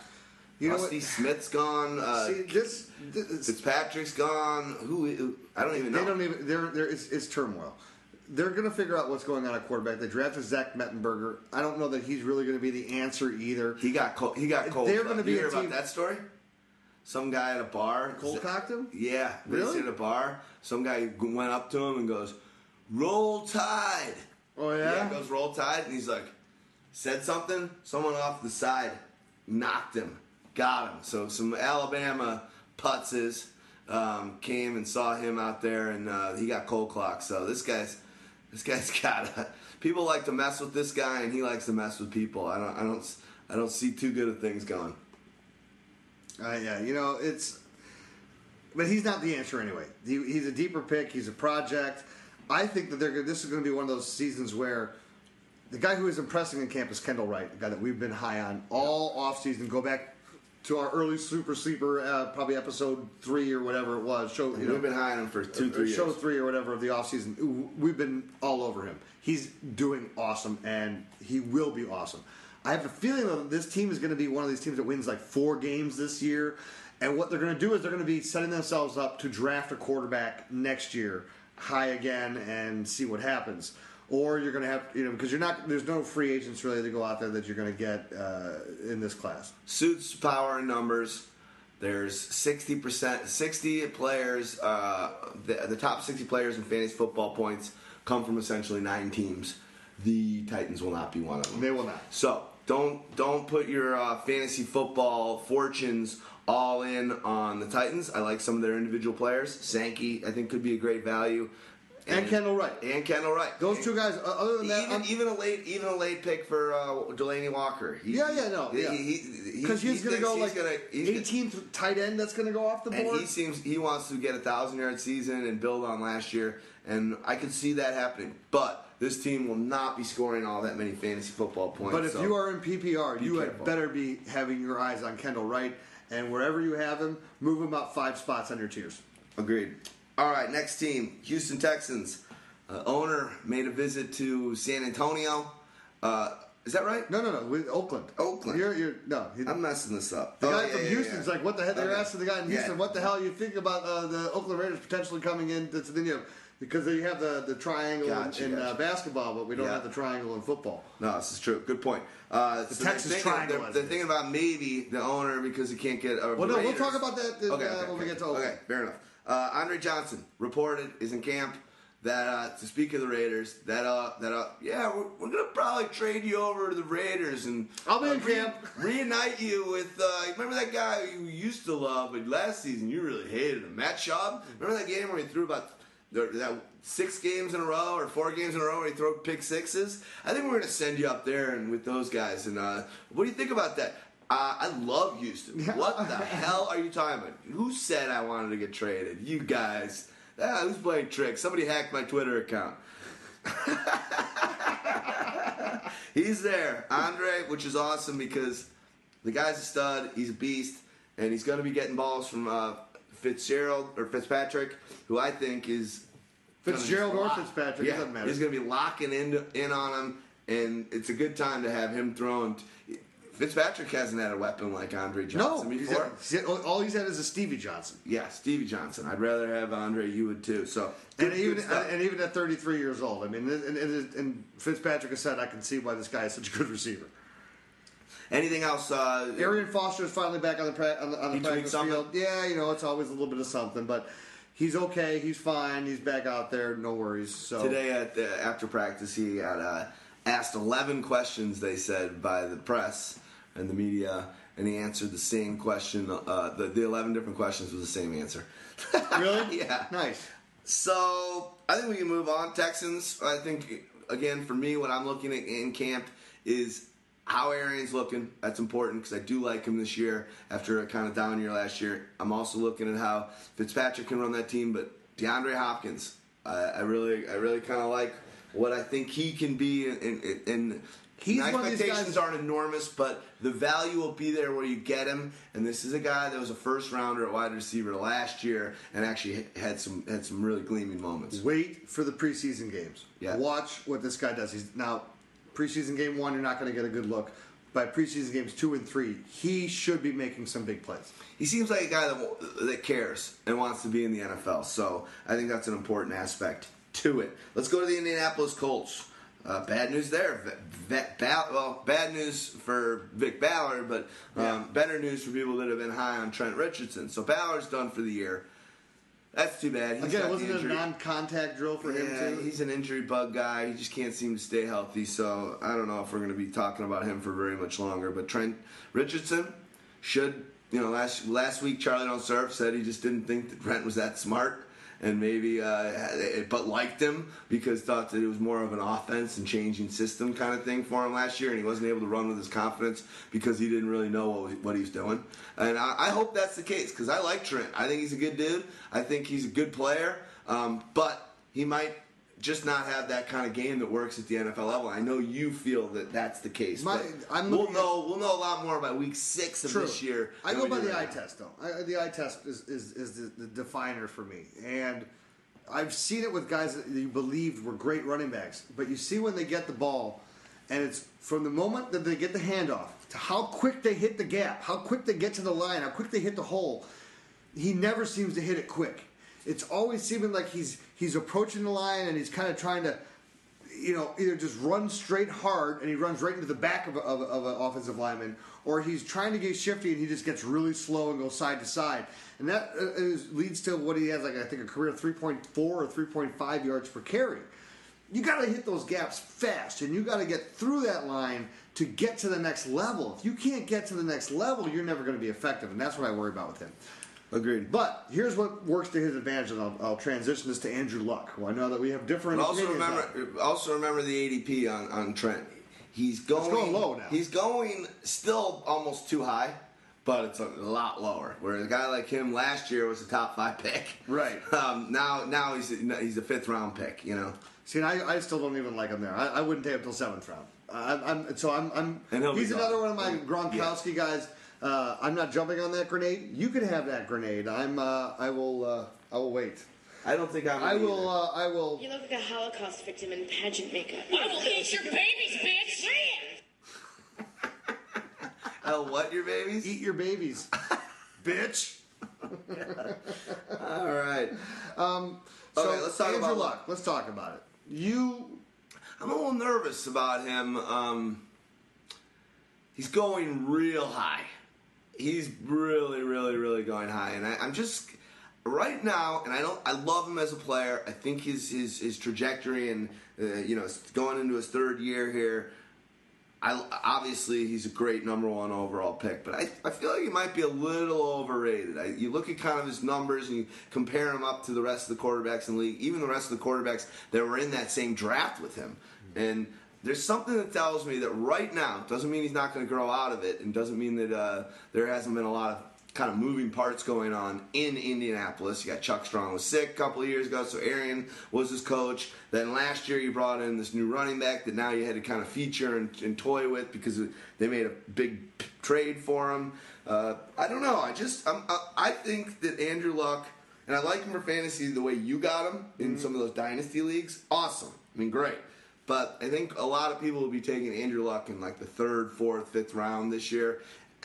Um, he's going way ahead of Foles, you know, where I, I feel like. Right, I, I- that- I agree. Foles, cer- is, Foles is a better value. And now here's the thing. I He's a think little Luck, overrated I right think now. Luck. No, I think Luck's a better quarterback. But I think that Foles is a much better fantasy value this year. And I agree with that. I agree with that. Now But here's what I love about Luck. fantasy. And here's what I love about Luck. This is the year I, I and I'm I, as I you've mentioned, I have him in these these practice squads. I'm activating him this year. So I waited his first two years out. Third year, this should be the breakout year. Houdini hasn't been using his activator in like three years. So the perma curl and all the, the nice little the nice little curl that he had in his hair at one time is no longer there. So it's good to see you're using your activator again. Thank you. I appreciate that. So the thing is, is that what you got? Hakeem Nicks is there now, which just gives them an extra weapon. That was Darrius Heyward-Bey. We can all agree that Hakeem Nicks is a major upgrade from Darrius Heyward-Bey. You have T.Y. Hilton, who emerged last year, who's only going to get better now. You also have Reggie Wayne, who was hurt last year and now comes back to the offense. And now you have Trent Richardson, who, as you say, if he can do anything, is now embedded in the offense for another year. And uh, so there's more weapons. You also have Dwayne Allen that's going to be healthy. That's gonna be huge. There are these are so That's gonna be huge also I- for the running game. I know, but it's so much big. It's so for Luck though too, because he runs with the football too, and he runs smart. But the difference is that Luck is really not ever taken the reins like like you know he's only thrown I think it's the most 23 touchdowns uh, both years I think yeah 23 touchdowns he's thrown both seasons Uh, what he does is it's more uh, with his running, you know, where he's rushed for uh, five and four touchdowns. So he, he gives you that aspect, and he's rushed for an average of uh, over like 315 yards a season. So he's giving you good production on the ground as well. But with the weapons that he has, and if everyone's healthy, and he's a winner, he's won 11 and five both seasons. He's a winner. So you put that with his growth, and you see his progression, and you see his his moxie, and all, all, all the things around about him.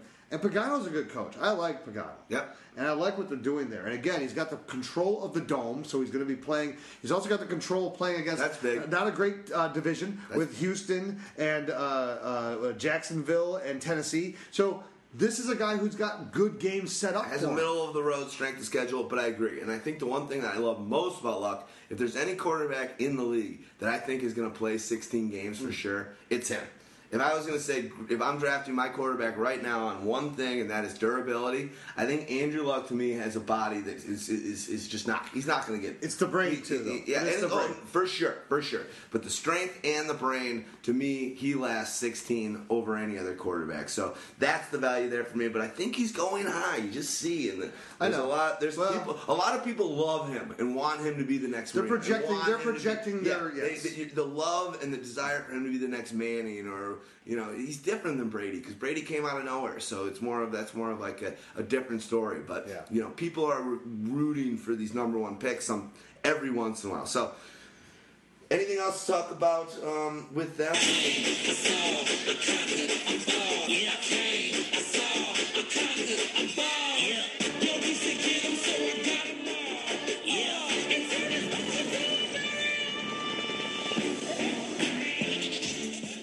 Okay. I What don't know. was that? I don't know. Okay, so I'm editing that. I- you made it seem like you were like, yeah, you're I, like didn't- grooving to I it. thought it was something. I have no idea what the hell that was. We might not edit that if we don't Oh, no, edit it. Let us stay in there. We're gonna a- keep it in there. Every a- once in a while, Houdini's computer has a mind of its own. It's kind of like that movie with uh, You know what it is? Magic. It's, it's one of those things like you know I'm either like left on uh, something still like stuck on like a like a website and like some they have like a little box that pops up to play something. That's usually what it is. That's like Black Eyed Peas or something. Right. I know I know you. I know you have all their albums. I do, yeah. Yeah, you love that kind of music. Uh, Uh, you're the best. I All right, something. so we're, we're not Wait, editing wait, that. wait, All Let's find out. I, I, have, I've, I've had the, I had the volume turned down. I got to turn it up. I don't even know if it's still on. Let's find out. No, I did good. Whatever it was, I turned up. So it was on the Lamar Miller page that I was on. Lamar, they got Black Eyed Peas were getting fired up on Lamar there for a minute. All right? Jacksonville Jaguars. I'll say this to start off. Say it. I saw on TMZ the uh, the, the police dashboard arrest of uh, Justin Blackmon, and when I heard the news that he had gotten arrested again for marijuana, you know, it's it's, it's disappointing because it just shows that the guy's probably not working as hard as he could be to get back into the league, and maybe has mailed it in and taken his guaranteed money, which he had plenty of it, uh, and and is just gonna mail it in. But the, on the dashboard, he got pulled over for doing a move that I told you before the show. That Yeah. you're like, I just did that. I- on the way over do here. I do this move.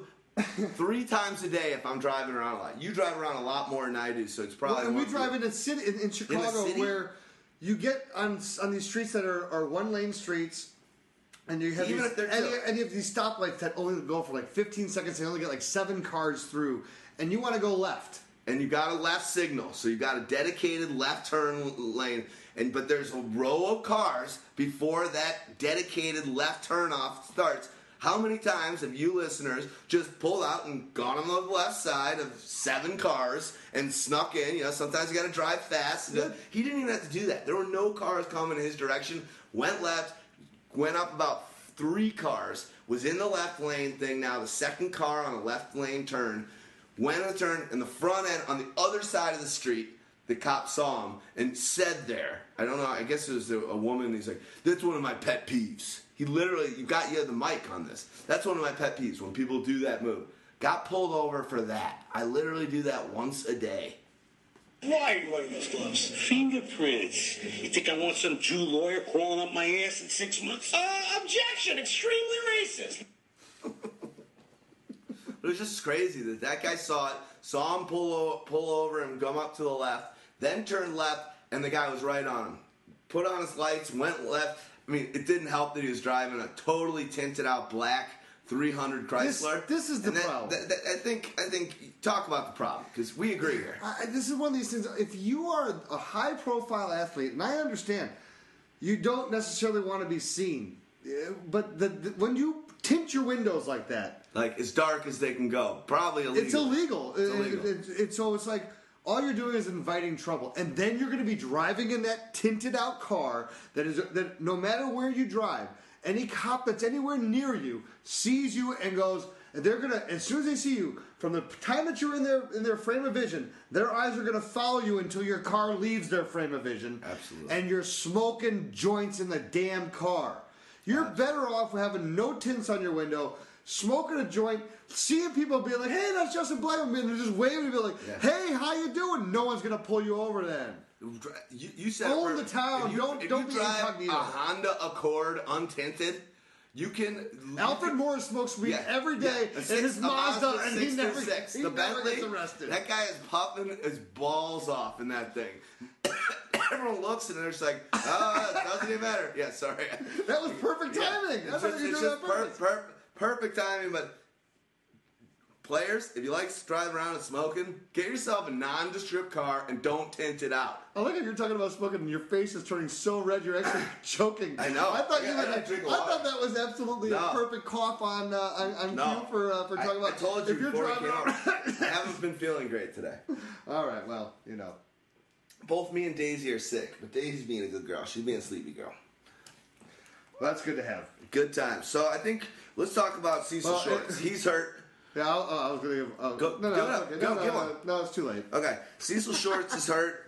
Uh, that obviously uh, creates a lot of opportunity for these rookies that we already thought were going to be having a lot of opportunities. So Cecil Shorts is another guy that they got to keep the white gloves and, and baby here. He Probably won't for- play in any of the preseason games. They've already hold- said that? Yeah, they're pretty much holding him out. Is that a until- hamstring? Yeah, they're going to hold him out until uh, until week one. They will, he'll be okay, but again, when you have these type of injuries, you're just not going to mess with it. But what it does is, I that's one of my pet peeves.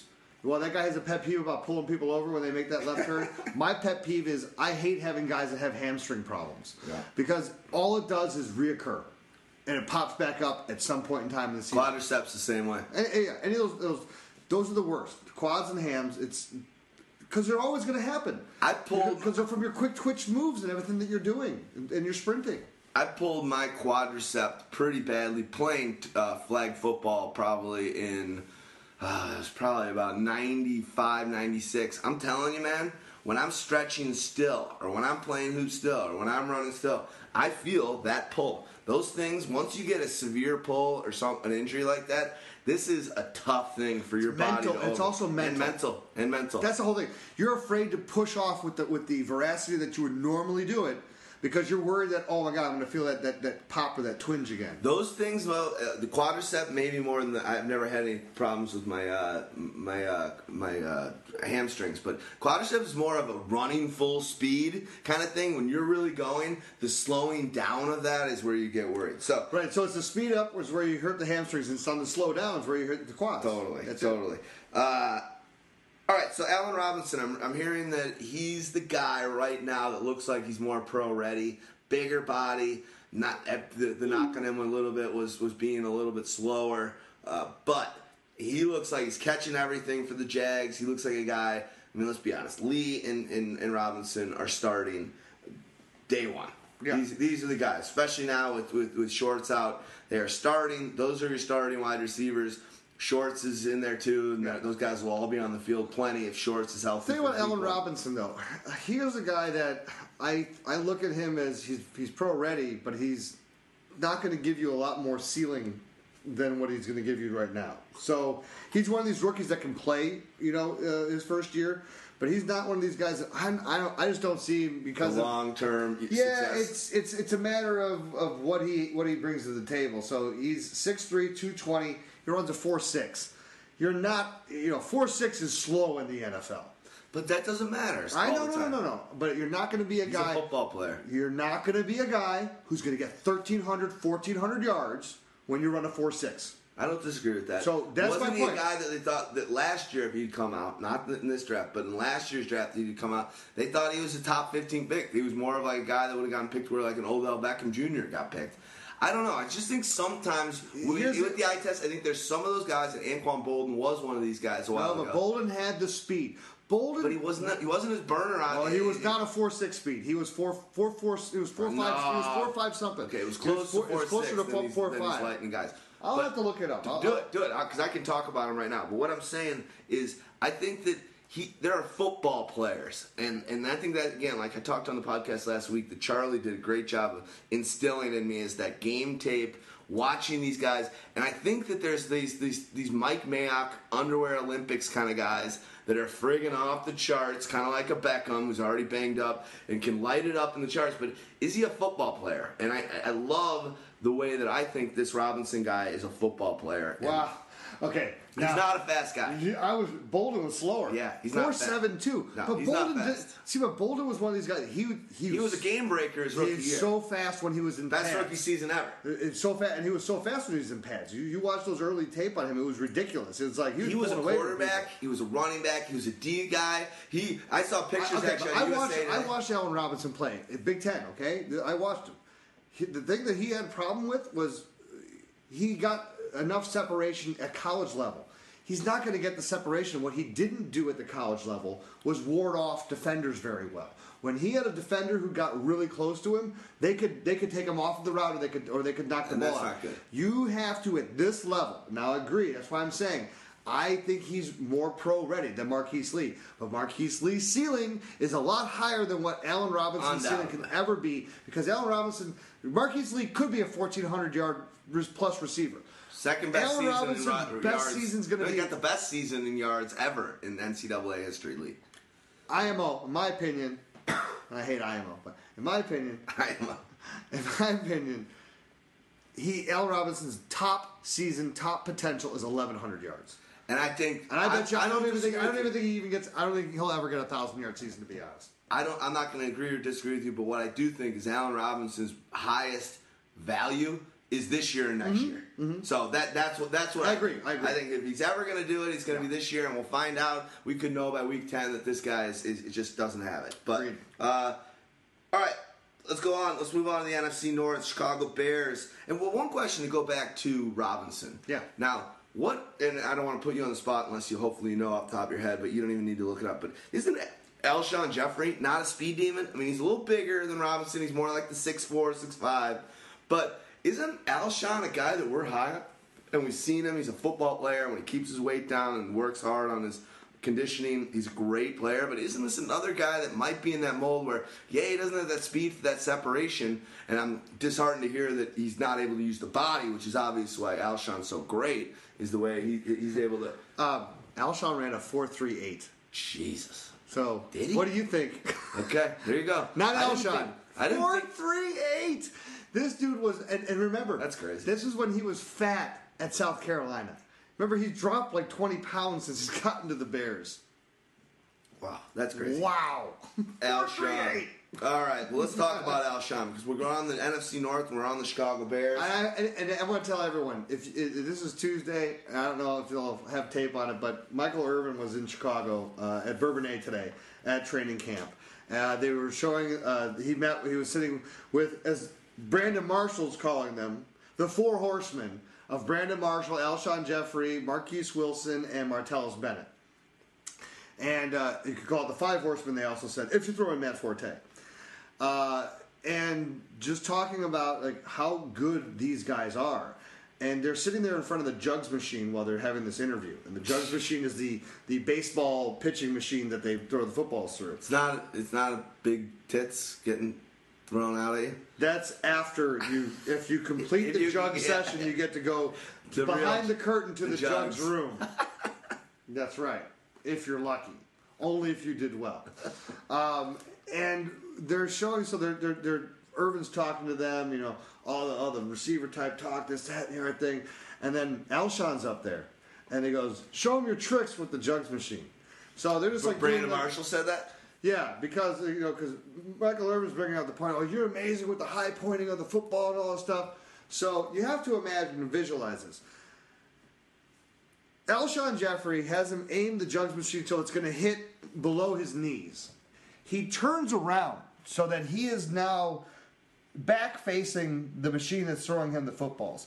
Standing He's- like he's gonna tie his laces or something. He's leaning down with his head between his legs so he can see with his arms behind his legs, uh, and he's catching every pass at, below his knees, in between his calves, around his back from his from behind. so he's looking through his legs and grabbing Yeah. It's crazy. And, and, gra- And he caught everyone. How many did they show on the It's only four or five. He's getting five, and maybe he dropped one, but otherwise he's catching every single one just, just effortlessly, effortlessly. And he looks skinny. Looks looks just He looks looks good. He looks real good, and then and it, but it doesn't look skinny because Marquess Wilson looks skinny. Really? Six three, and then you see like wow, Al- Alshon's a man now, and wow, this guy's got a little bit. You know, he needs more of that bulk up type thing. But then then Marshall did the same type of thing. So he was taking his hands and crossing them. So basically, like making like uh, wrists, the wrists are crossing each other. Wrists are so- crossing, so, so thumbs are touching each other, and then catching in that short side. pocket. Then he was catching every single pass in that short little, this clapping sound pocket. Sick. And then you said that uh, I haven't seen. this tried it. Irvin tried it. Couldn't He do couldn't do it for like five until like the fifth or sixth attempt that he finally caught one that way. And he's like, I'm done. He's I'm like, done. he's like, I'm done. He's like- he was so happy that he caught me. He's like, I didn't care. And Irvin had some of the best. He was like, I, I, I didn't worry about about catching the ball. I was catching things since I was born. I caught the doctor's hand when he tried to slap my ass. he said all I worried about was was getting open. I caught the crack pipe when it was about to hit the concrete. Damn right. I didn't Damn have right. another one, and I was too wasted to drive to the head shop. We love you, Irvin. You know what that means? What's the time? Dapper time. What's the time? Dapper time. Uh, TiVo, here you come. Always sunny. All right, let's talk about uh, something else in there. Cutler, Marshall today said he thinks that Cutler is going to be the MVP. No, no, no, no, no, no. So Go nuts. Irvin goes, What do you think about Cutler? He's going to be the offensive MVP. Offensive MVP. Oh, I'm sorry, league MVP. So, so that's like- that I- was that was dry. That's going around like crazy here in Chicago because, and I don't know if, if Jay wants that kind of pressure, but in this situation, in this system with Trestman, with this talent, the, the five horsemen, we'll call them a six horsemen. There's there's more talent somewhere else out out there on that team. Uh, with, with, with a coach like that, you're calling them. The, Let, let, let- the why, why can't. Jay be one of the horsemen? Yeah, fine. I mean, it, it, it's Jay Cutler. We've been making up excuses for this guy since he got here. Doesn't have the talent. It's the same excuses that were made for him in Denver. We've got last year the talent.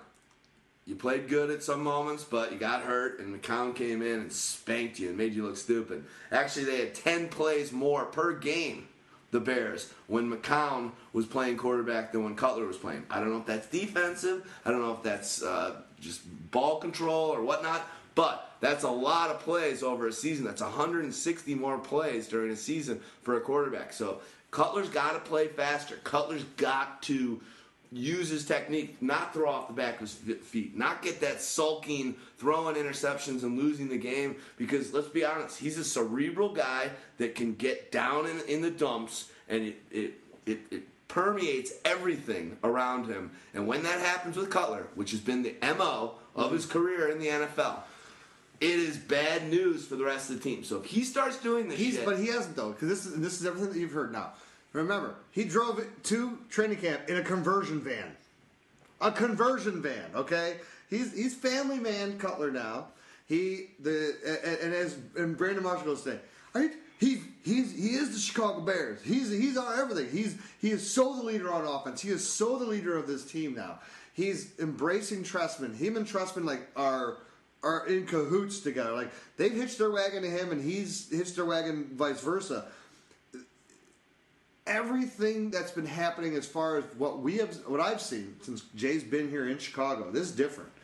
He's more mature. He's he's he's put on a little more weight too. He's he's, he's really kind of taken in the whole emphasis. of hopefully a fit a, a, a fitness. No, it is fitness, but it's he's but he's preparing himself to be the leader of a team. I think it's it's a maturity thing. That was always his problem. He was immature. But think about it because of why he had never played for a winning organ, a winning program. He went to Vanderbilt. It wasn't like he went to Alabama. It wasn't like he went to LSU. He didn't go to Ohio State. He went to Vanderbilt. You, you you go seven and five at Vanderbilt. You had a good year. You go eight, eight and four. You had a great year. Yeah. You know, so you take that. Then he went to Denver, and they were eight and eight. Remember, even the year that he had that amazing season, and and so he never was a winning quarterback. You have to learn to be a winner. I hope I hope he's learned. And I think he has. And I think, and the other thing is that they've changed his coordinator so much. Now he's second, Yeah, system, and, and That's good. how much faith can you have when you when you see what Trestman does? It's like it just you have to just embrace it as an offensive guy. He's seen it. He's seen a lot of different guys. I agree. He has seen I'm all in on Cutler. I'm all in on Cutler, and I, I think that he's a guy. He's not a guy that I want to be my QB one, but I think he's another guy that could No, be a and QB and two. that was And great. if he hits that ceiling and is the MVP type guy, I'm moving him. We all have them rated, I think, like around 11, 12. Yeah, yeah. much higher than we ever have. Right, but it is one of these things. Seven that higher than he ever, is such the guy that if I have, like, if I'm one of these guys who locks down a, quarterback, like one of the top three early, I wouldn't even mind just making that reach in the ninth round and saying I'm just gonna grab Cutler because you want to know what? If if he does what he does, I could trade that top guy, get everything in the world for it, and then I have this guy who's who's gonna give me all these points. And if he doesn't, and you're all you got to do is like, Brandon Marshall, you were on the downside of your bipolar bullshit when I was listening to you with that Michael Irvin crap. Um, I'm with you, buddy. All right, Take it, baby. Meet at later bar, night or day, sometime. Charlie. Valverde. nice, nice, there it is. I'm actually drinking a little bit of wine, and Houdini drinks these imperial stouts, so there's not going to be much opening. And No, Dogmatic, gonna- got is not here, who's the guy usually running through the most soakers. So we're not going to hear. You're not going to hear Valverde's like you usually do, but we had to get one out there. We did. Um, Green Bay Packers. Jordy Nelson signs an extension. Damn, that guy's good. I think I have him in my tiers ranked right now. I think he's my seventh guy. my sixth. Maybe my sixth. Dogmatica's right there. We all love. Dogmatica's fourth, I think. Yeah, might Yeah. be. I think he's trying to make a point of that, but we all do that, so I'm not gonna. I, I believe in this guy. You saw some of the catches he was making down the. I mean, basically, Aaron Rodgers. Everyone talks about those majestic balls. He, he's just throwing it out of bounds, and Jordy Nelson's able to catch the ball. That guy's sick. Deserves every penny. Uh, best wide wide receiver in the league, hands down. Best. White wide receiver. Oh, white wide receiver. Yeah, I'll give it to him. When was, who- when was there a better wide receiver in the NFL since him? No one makes better commercials than him, It's true. especially for Wisconsin. Yeah, Wisconsin. travel Wisconsin. You know, so, those, and, good, and those good uh, Wizard of Oz esque that was awesome. motifs. So Randall Cobb, you said, um, who's also looking for a contract extension, is willing to wait, is what you're telling me. He said they were basically this came out and they were like Randall, you know, he's already making a bunch of money. What are you thinking? Perfect news to everyone's ears in the in, in, in Packardom is I haven't done anything. I haven't done enough to get a contract extension. I'm I'm not worth the contract extension, and I love to hear that because I think that's the kind of guy that's going to play for the contract. Right. And that means great things when you got Aaron Rodgers and you're on the Packers and James Jones just left and now you're the number two guy. We've talked about how it's kind of great to be the number four guy there, but let's be honest, Cobb's a beast. Yeah. I would love to have Cobb as my wide receiver three. Wide receiver three, I go early on wide receivers. I mean, he's he's he was a. Uh, I mean, he could be. He's not a wide like receiver anybody who me. goes for a quarterback or running back. He's going to be their wide receiver one. I know. I don't like that. I know, but that's the way it's going to be. I mean, this is the reality. You like you love Brandin Cook so much. This is the whole point. Is the, I want the whole thing about does size matter, and it matters from the, from the early onset. Now maybe I need to do does size matter from uh, ages, you know, uh, whatever season on, because nowadays not as much, and you can feel okay with a guy like him as your number one because he has the potential. He's going to put up 1,400. you could put up 1,400 yards, could, or 1,200 yards and run for 200 yards and have 10 touchdowns. No, he's legit. He's legit. Because of and Aaron Rodgers injury isn't serious too. because he played on it last year. and It was just a hyperextension, so it was nothing catastrophic. But I mean, I'm that's the reason why I love Aaron Rodgers as my number two because there's so much happening to go around with Eddie. Lacy. Aaron Rodgers is your number two. Randall Yeah. Cobb. Aaron, yeah, I said Randall Cobb. You said Aaron Rodgers is your number two. Great, yeah. Big moth. We got flying big bugs flying around this place. Is there a window open around here? there must be. So let's. Uh, well, we're, we're talking about Wisconsin. So you guys, you ever eat cheese? Cheese is a funny thing. Cheese is a strange thing. I, I was wondering, like, where, what is cheese? Where does it go? What's happening there? Is all of a sudden he just swallowed a bunch of cheese? no, they're, they're trying to do uh, like stand up routines, and like his is not his isn't even that bad. D gets up there, and every time she gets nervous, she like dry heaves. and he's making fun of her. And so she here here here's D doing her her stand up routine. Howdy, howdy, howdy. How's everybody doing tonight? so, you guys, what's the deal with those hands free headsets that everybody's wearing in their ears, right? She's dry it's like, hey, everybody look at me. I'm one part robot and three parts asshole. Jesus Christ! I mean, am I right or am I right? That's great. Wow. Well, at least it was short and dry this time. Nice. Nice. All right. I think we got enough. Um, you should talk about Lacy quickly. Yeah, we so Lacy, to here's the great thing: all the guys who have been high on Lacy, you you have even more reason to be high. He is working on him his uh, abilities in the passing game. He's been catching a lot of passes. Aaron Rodgers is impressed. He, I think he caught thirty some odd passes last year. Here's a guy that if he moves head up to fifty, because we know that when Aaron Rodgers comes back, they're not going to run the ball as much, and that was part of the problem. But if he's part of that receiving game, and you know with all the other weapons they have, he'll be open. All of you guys that have been high on marijuana, there's a lot more states every month that are allowing legalization of medical and regular marijuana. So you are happy you are high on marijuana. All right, good deal. Zach Ebron or Eric Ebron. We're going- we're going to Detroit, Yeah, we're yeah. gonna go to Detroit Lions. Uh, you said that Ebron's dropping a lot of passes. He's got a case of the dropsies. Uh, this is not good, but at the same time, it's early. Um, I, you know, the dropsies are never good, but he's got amazing talent. He's got a great quarterback with Matthew Stafford. You got weapons around you, so you're not having all the pressure on you. I think it's one of these things too, where you're a high, you're the, you're the hype, most hyped tight end coming out of the, the draft. So, a lot of times you have all you're putting added pressure on yourself, and think he just needs to settle in. The coaching staff is doing the right thing. I think I would have been more concerned if it was still Jim Schwartz who was the head coach, but with the calming influence of Jim Caldwell, I'm not as concerned about this at this point in time. I'll worry about it more if this is still happening by preseason games two and three. Some of the stuff I've been reading about him, and you know, I probably dive too deep because I'm not super high on him this year, but it, I worry if he's not serious about football a little bit and some of the actions I've heard uh, with him on, and what's going on, especially with drops. Has he been hanging out with Johnny Manziel? No, but it's more of a concentration thing. When it's drops, it's concentration. Right. And when you're you just got some money, you just got you were the twelfth overall pick, really high for a tight end. I mean, I really high for a tight end. Um, I don't know. I'm a little bit worried about him, especially for this year. Long term, maybe things could be great, but we've seen if he can't if he can't be a football player and and, and, and focus in, it could be a long season for him. So. That's kind of you. You, you said that Tate's looking nice. Tate's And- yeah, Tate's and- been uh, and Megatron's been very pleased with him. Look, Megatron's a guy who's been dying. Give me somebody on the other side of the field Pete to draw any attention away. Yeah. and I can do what I can do, and, and he's done amazing. Two years ago, the 1964 yards, amazing. most Now- ever in the history of the league. and he's still in his prime. This is this is like so he understands too. Like He wants 2,000 yards. yeah, and, and but he but he knows that you don't. There's a short window. The window is not another seven years. It's you know we're like two three years here of a window of eliteness. Yep. And you need to in order for you to get to that elite level, you got to have someone on the other side that's going to help to take the pressure off of you. No doubt. Uh, let's move on. Let's go to the Minnesota Vikings. They signed uh, Kyle Rudolph. We mentioned that contract earlier with the uh, the whole deal with uh, Graham, and it's crazy that this guy literally got like four million dollars less.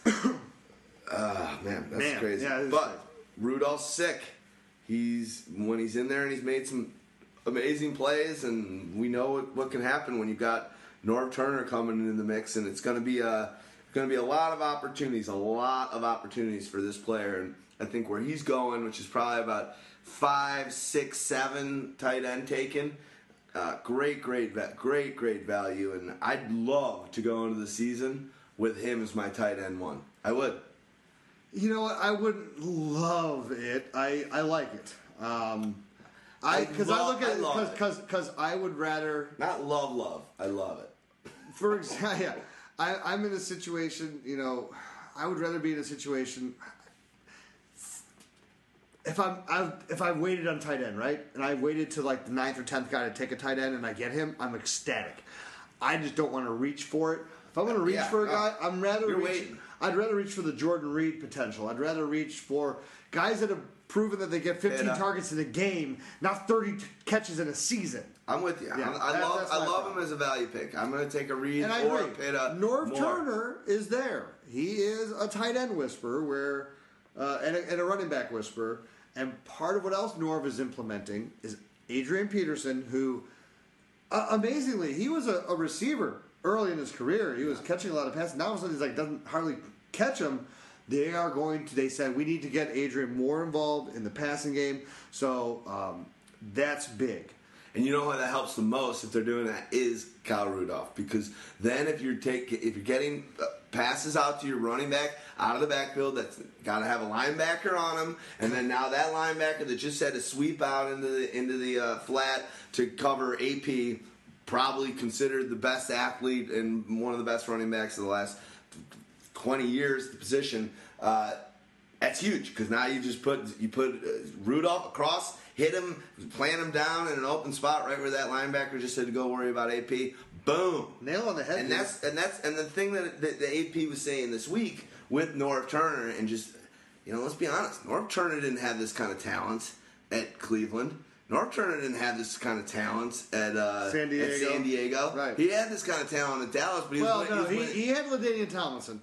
he they had talent, but I'd say this talent's He had LaDainian Tomlinson and Antonio Gates.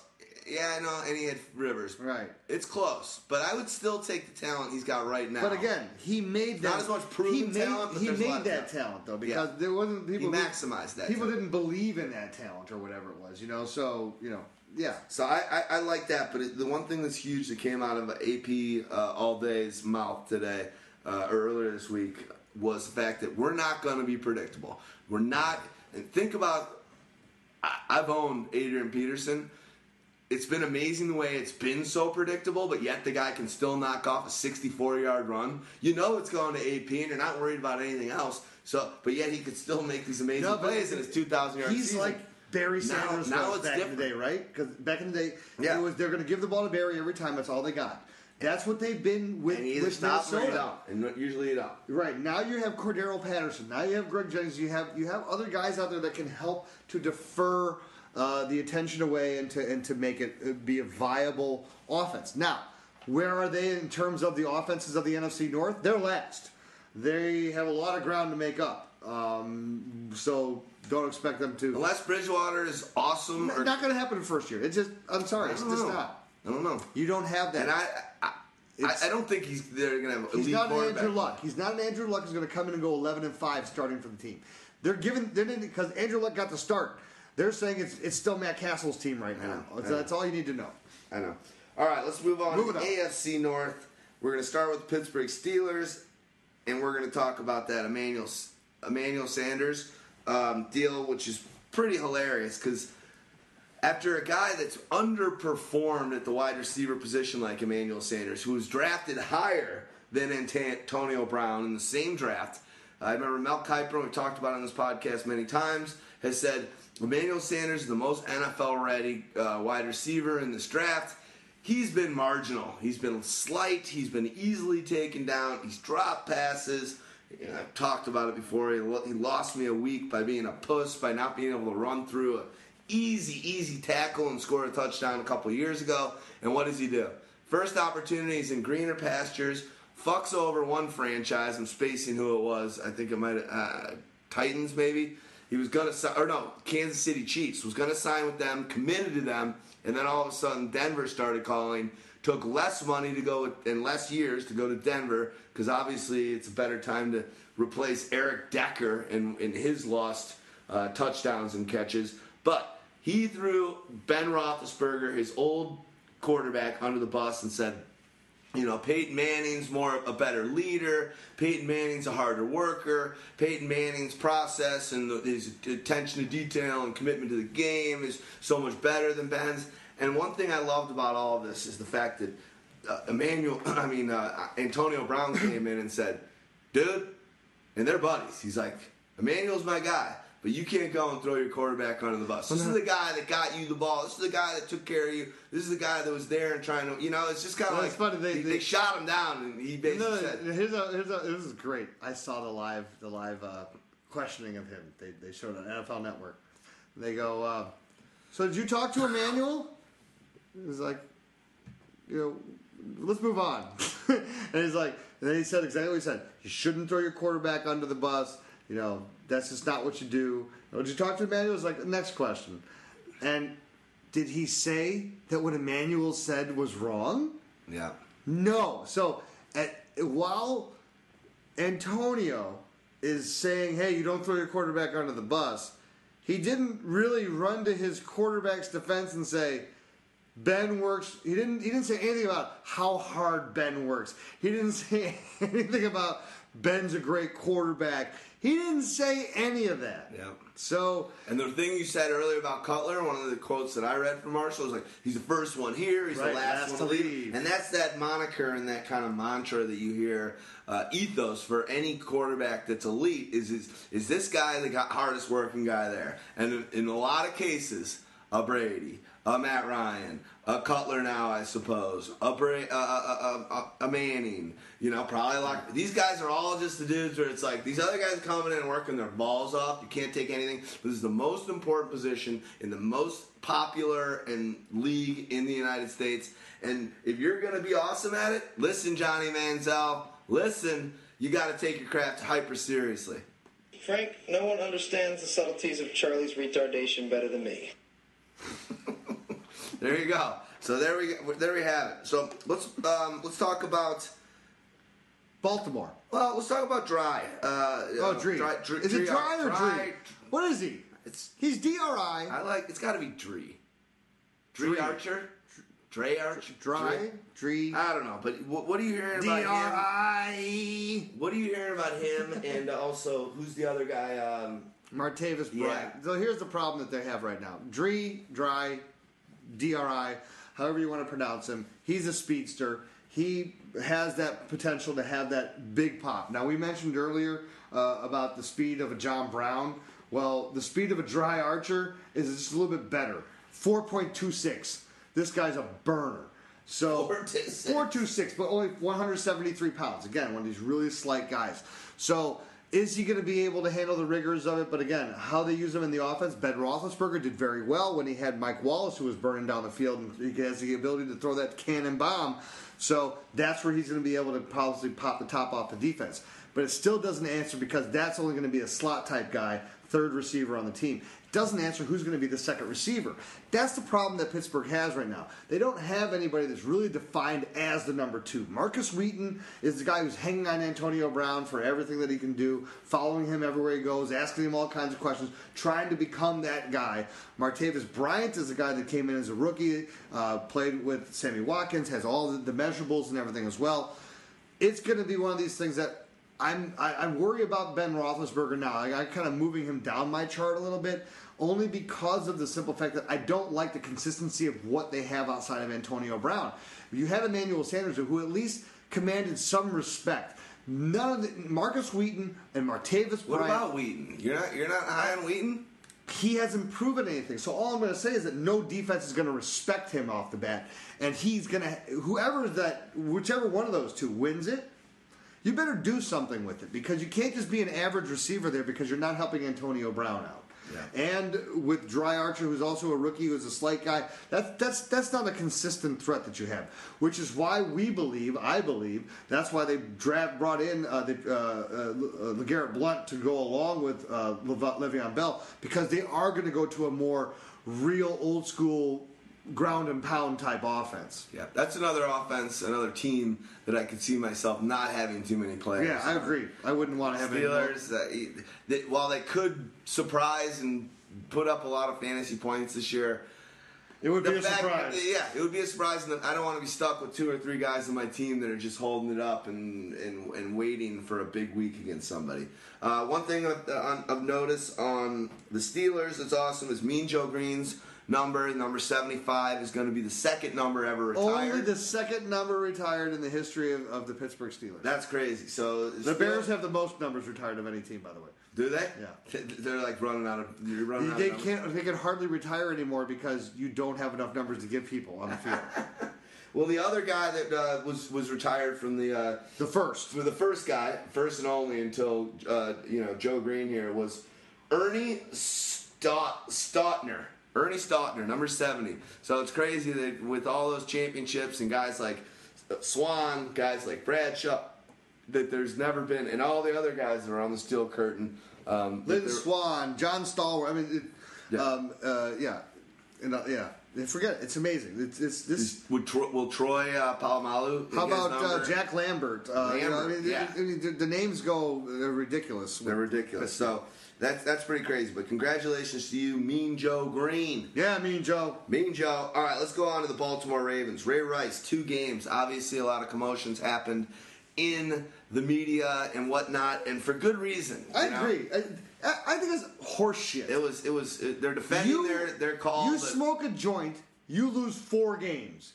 You knock your fiance, girlfriend, wife out, you get two. and in Josh Gordon and Blackmon's case, you get seasons. Right. You get your- well, but that's extra strikes. But I know, but it's but the, is- how in the world can you tell me that assault, physical assault, is worth less of a suspension than smoking marijuana, which is legal in two states, and medical marijuana is legal in like thirty states. And in professional sports, the numbers of people that smoke marijuana that, that have been, you know, the polls that have been taken from players anonymously, it's something like 60% of professional athletes between basketball and NFL are smoking marijuana. Um, it, it's pretty crazy. So that was a weird thing. I think Ray Rice has got it, you know, well because he's a, considered a good good guy and he's been always with the same. That's the whole thing. That's the other thing. Too. and, and he married he married her like a month This is, a- after he knocked her out. They were married. this is the fault of Baltimore Ravens organization coming out and saying, you know, Ray's a good guy. This is a one time. No, say, you know what? We are not. We don't approve of what Ray did. This is unacceptable type of behavior. You are. He is going to be. He is supposed to represent the Baltimore Ravens. This is not the type of person. Fuck defending him. What are you doing? Yeah. You, you, it's like defending a rapist. It's it's it's the most asinine thing in the world. What the hell's going on? Uh, nothing. Doesn't look like nothing, but for the record, I'm into it. It's really weird. Uh, they just did not look good in this thing. The same day No. that they came out with this announcement of two games, they did their uh, women's breast cancer Yeah. logo Oh. release. Oh, It- yeah. it, just shows not being in touch or not caring. You know, it's a very manly uh, game and, and whatnot, but. Y- it just seemed like there how was much a lack of how much have they advertised to women lately Yeah. with all the different things that they do you know it's it's dumb it's just being stupid is really what it is it's the league being dumb about how they think that this is Yeah, going to be perceived- responded to perceived. received and responded to just like uh, the uh, Hollywood has taken grief. Did you hear about the uh, Teenage Mutant Ninja Turtles grief that they No. got coming out? No. So the Teenage Mutant Ninja Turtles got the new movie coming out. Yeah. They got this. Uh, their big poster for the movie is all the turtles jumping off of a burning building as it's coming down. Release date September 11th. Really? Did not one person in the damn industry go, September 11th is our release date. Maybe we shouldn't put the the shot of them jumping out of a building that's burning in a high rise that's falling to the ground. Remember Spider-Man 2, the big scene in their their initial ad, and I think it was even the ad I think was even like I don't remember, but they the big scene where he had put a big web out and caught some people between the trade center. They had to like delay the movie. They got rid of it. It's like, come on, know the history of what's going on. Understand your surroundings.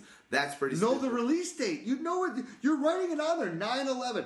Let's throw. Is that Friday? Let's just put this one out on Wednesday. Or- oh, that's a Wednesday. Why don't Let's we go with- this out on next Wednesday? How about we go with a different visual? How about you put Megan Fox with with the turtles? One turtle stuck on his back while she's jerking him off, or whatever. Whatever, you know, It's the something first time. I've ever been turned on by turtles. All you gotta do is throw throw Megan Megan Fox in there. I know. I won't be looking at the turtles. I swear.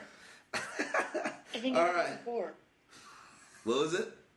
I think I look like a whore. You do. Always, Megan, and that's why I like you. It's the same reason why I like Olivia Munn. You big whore. Oh, wait, hold on. Stephen A. Smith has been suspended, and now Derek D. Rex Noonan has been suspended from this podcast for two weeks because he just called a gorgeous woman, a talented actress, a whore. I'm sorry, guys. I will not be on next week's podcast. I have suspended myself. God, I love working for ourselves. I'm gonna call. you? I'm gonna call you D. Look at Sweetie sitting on her cloud of judgment, handing down life lessons to all the sinners. I'm a sinner. And you're There's no- on yourself. There's no question I'm a sinner. All right, I think that's enough with the Ravens. Stephen Smith got banned for his talks. I just think that was a bad play. They should have done. Yeah. They should have done four or six games. Didn't you thought it was six games? Remember Six, we talked. six. We talked And- four podcasts, three podcasts. So what this like, means six is games. anyone that's putting any stock in Bernard Pierce, it's gone. It's gone. because you know not enough to be able to jump up and say I'm gonna I'm gonna risk everything to draft him in the eighth ninth round. No, I, I'm I will I'll wait to the eighth ninth round and I'll grab Ray Rice there. Yeah, I liked um, Valverde to mention his name. I liked his, I liked Valverde. his question. His question that uh, Morris Cody sent earlier about fantasy. I I, I did not. Valverde. When I read that, I'm like, what in the hell is this question? he sent out a question about a trade advice with Bernard Pierce, and all it said was like, "Let me know what you think." 13 17, 55 51, 114 120, 71 70, 22 21, and Bernard Pierce. With What? I I go, was like, I'm like, what do these numbers mean? I don't know what's going on. take it. Take it. Take the deal. Sell, sell. Or really what I wanted to do. I love you. Valverde. But I wanted to unsubscribe. oh, God, we love you, Val. All right, Cleveland Browns. We're going to move on. Out drinking. Johnny Football. Johnny Football's not taking us. He said last week, I made some mistakes. I've done this. You said, who, who, Mike who- Evans, his college Yeah. teammate, goes, Don't worry. When Johnny gets to camp, he's going to be focused on football. He'll be in bed, uh, first guy in bed by, by curfew. Don't worry about it. He's caught up in himself, and it's a bummer because I'm. I, I, I, I'm glad I didn't draft him in my rookie drafts. Yeah, I, I'm a little worried about him. I think he's got the talent to do it, but I just don't think it's going to be this year. And you know, hopefully he can be a Jay Cutler and not be the next uh, Vince Young. You know, Yeah, uh, absolutely. That's the whole key, right? but he's not. Basically, you were saying that first first day of training camp uh, earlier this week was that Monday or whatnot. He was out drinking that night in Yeah. in the town that In, in, in, in the uh, in, in where they're training camp, everyone's out. They see you. It's Yeah. not like you're hiding. There's only four bars usually, or two bars in the entire towns of where these places are, if that. You know, there's it's, it's all motels. There's no hotels. motel hotel. Holiday Inn. I love it. Okay, good. I'm glad you knew that one. Oh, what is that, Chingy? That's this. That, it's, Oh, that that's this Snoop. Rapper's Delight. Rapper's Delight. What was the Chingy one? by The by the uh, uh, by the uh, the Sugarhill Gang. Got this it, is the it. first Mo- rap band. got and the got story it. of that, by the way, if, I was thinking if, Chingy. If you're a drunk, his- do you ever watch Drunk History? Chingy's gonna be the Johnny. If Johnny Manziel could easily become Chingy. Okay. If he stop, if he doesn't stop drinking, and I don't know start- Chingy. Chingy's an old Atlanta rapper that had like one, a couple of good big big tracks, and then started drinking too much. Well, but the Rapper's Delight, it's a great story. Drunk History. If you watch the, um, I know it. I haven't seen it, but there was the episode that where they were talking about Rapper's Delight. I can't remember which city it was in. It was in Baltimore or something. And it was a, a R&B woman who was like famous and she tried to get all these rappers to, to, to do their stuff and they, no one would go be like, no, we ain't selling out. We're not doing that. And so she made these guys like, do you know anyone that can rap? And so it was like Hank and all these guys got them together. She like basically like, like they wrote their stuff and it was like made them famous and they and they and they That's set hip hop on its on oh its way. yeah, for sure. That was right before Kurtis Blow and the action. All right. My favorite song by the Sugarhill Gang though is da da da da da da Tonto, jump on it. So Kimosabe, Yeah. jump on it. Yeah, yeah, that's a good one. That's a good one. I love it. that. I think that's a that's been a very very uh, uh, sampled Yes. sampled moment Highly sampled. Highly sampled. All right, I want you to talk about Josh Gordon and his, you know, his defense. Quickly, he's saying that he's second man This is the dumbest The league's defense. already come back and been like, "It's your body, you got to do You- it." you- listen, that is it's this is the dumbest defense in the world. This is almost as bad as if the glove don't fit, you must have quit because the blood, the blood in the in the glove shrunk the glove and everything else. And the, but anyway, if if if if you if you're in the room and you smell the fume, you're going down. I couldn't make it rhyme at the end. No, it worked. It worked. Well, yeah, I don't know. We'll see. You know what he's got because of that? Oh, it didn't work. Oh, Didn't no. work? No, no, no. There's a few of these that actually don't have uh, don't have something to them. all good. Well, well let's Oh, talk. here, here's what here's what he has. Are your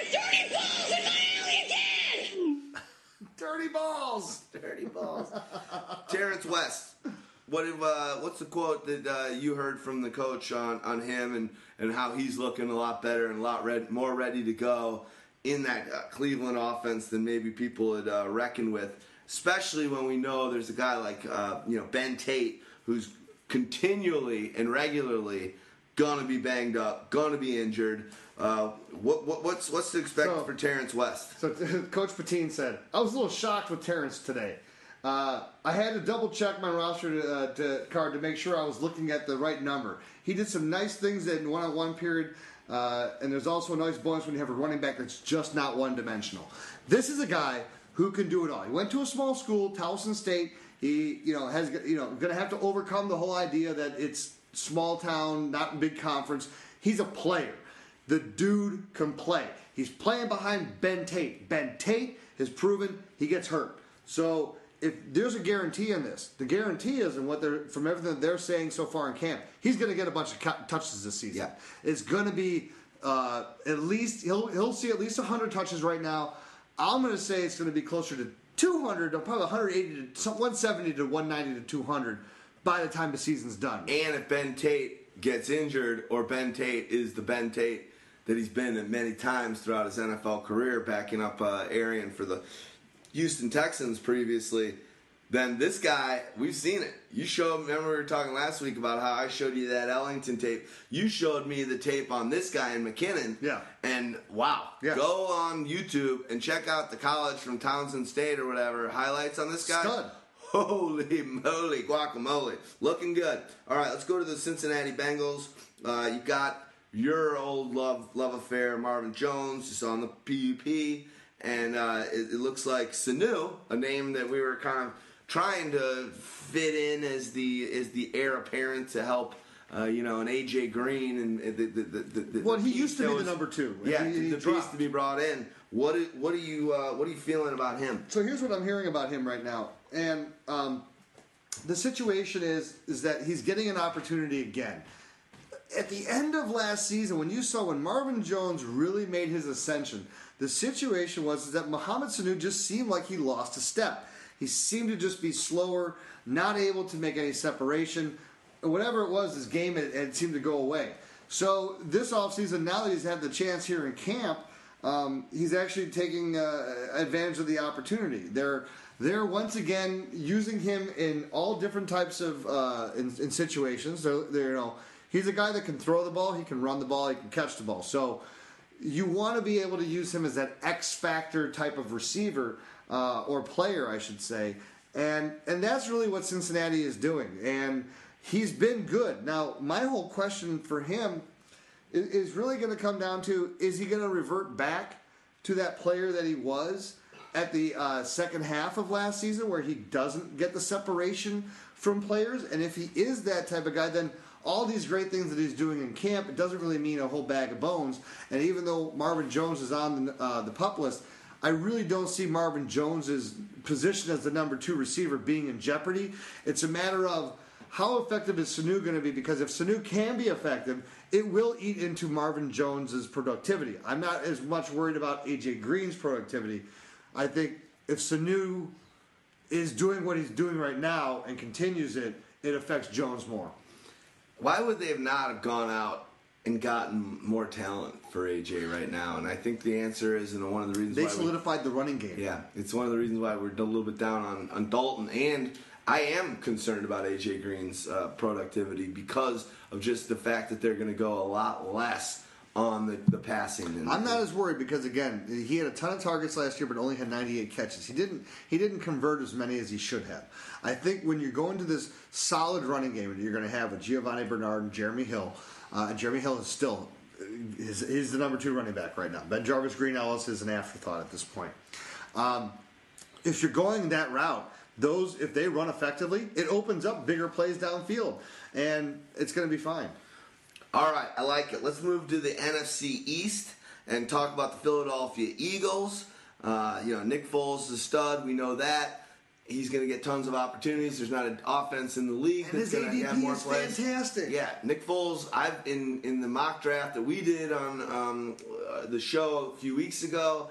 I think I got him in the fourth round, and I'm happy as hell with He Nick may Foles be in the guy that round. I would love to just target to be like, I want to try to get Nick Foles. Yeah. Can I get him in the fourth round? I want to wait and see if I can. Because if I can, that means that I'm going to draft stud, uh, either running back, wide receiver, or Jimmy Graham in the first round.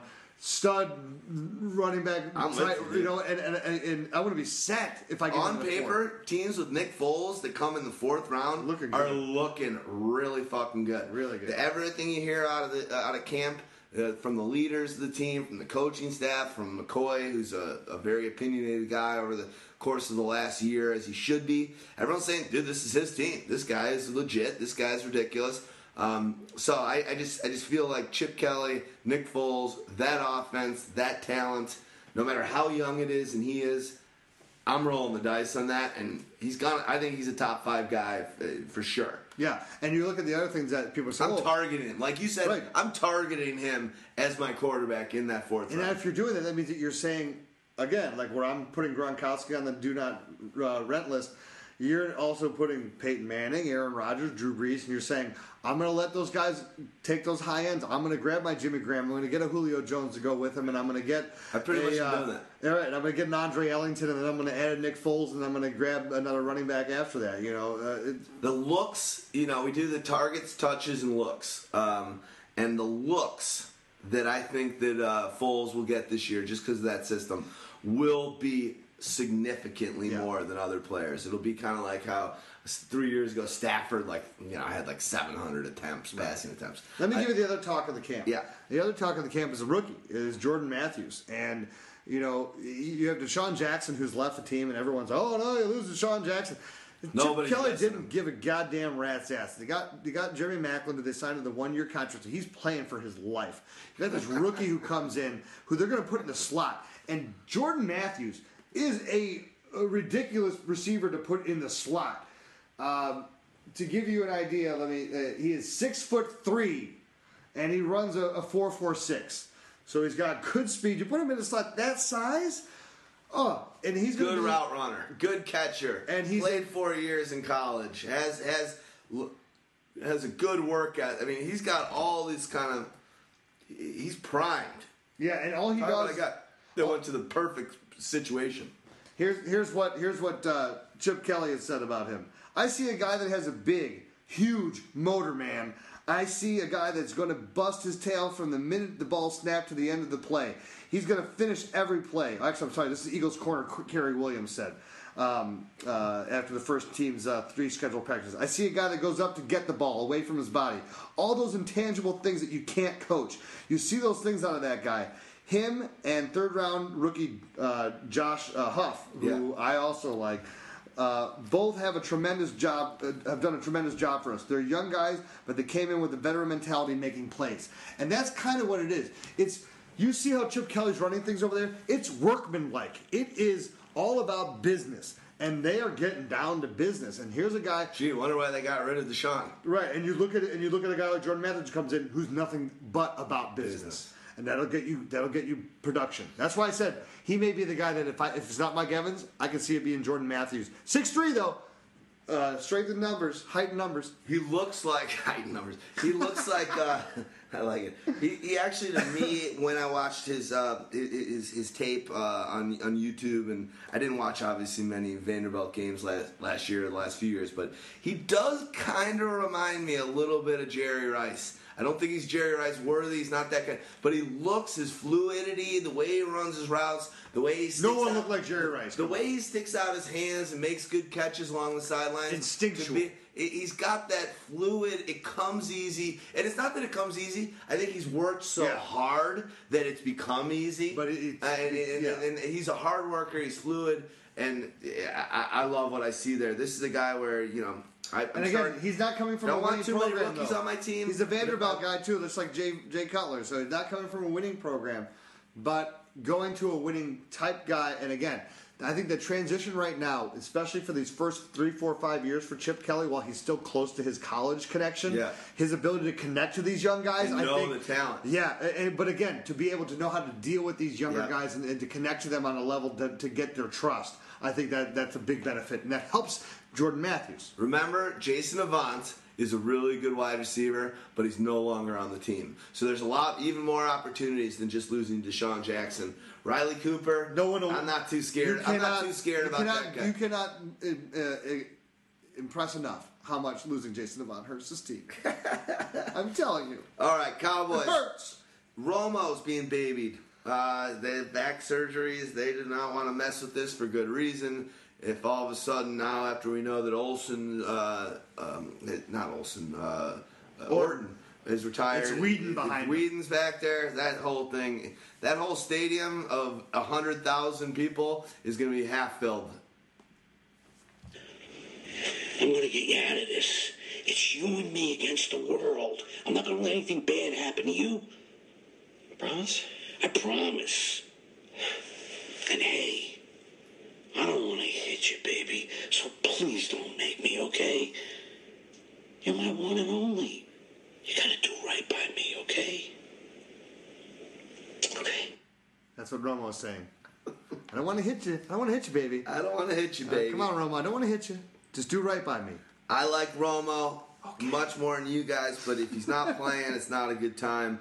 Uh, And, well, this that- team, This is the problem too. this team has got a lot of red flags. The biggest red flag. Now, the good, the good news. They have built the offensive line to protect Romo, and they're. The problem though is that the strength of schedule is ridiculous. The worst. The worst. The Dallas Cowboys have the hardest strength of schedule at the quarterback position. You have no defense. You lost DeMarcus Ware. You lost your middle linebacker and Sean Lee. You you don't have. You're not going to stop anybody. So you're going to have to beat guys on offense. DeMarco Murray had a career year last year, and You need DeMarco Murray to do it again. And uh, do you have faith in that? No, because Scott Linehan's the coach, and Scott Linehan they need to run the ball to keep the other teams off the field. Scott Linehan passes the ball in his sleep, so for him to be able to, and it's one of those things that he may want to, but his heart's going to just get him back there and Tony throwing the ball. Then Tony's going to get hurt, and then you're going to get Brandon Weed, and then everything's going to go to shit. Well, I think you said something when we were talking about the show and what we wanted to talk about with this team before pressing record. Is that Scott Linehan saying, "Oh yeah, we want to run the ball, we want to do this, we want to have a balanced attack," but he's never done that. Never. So we just really don't know what's going to happen. The way this team works and the way Jerry can kind of steal thunder.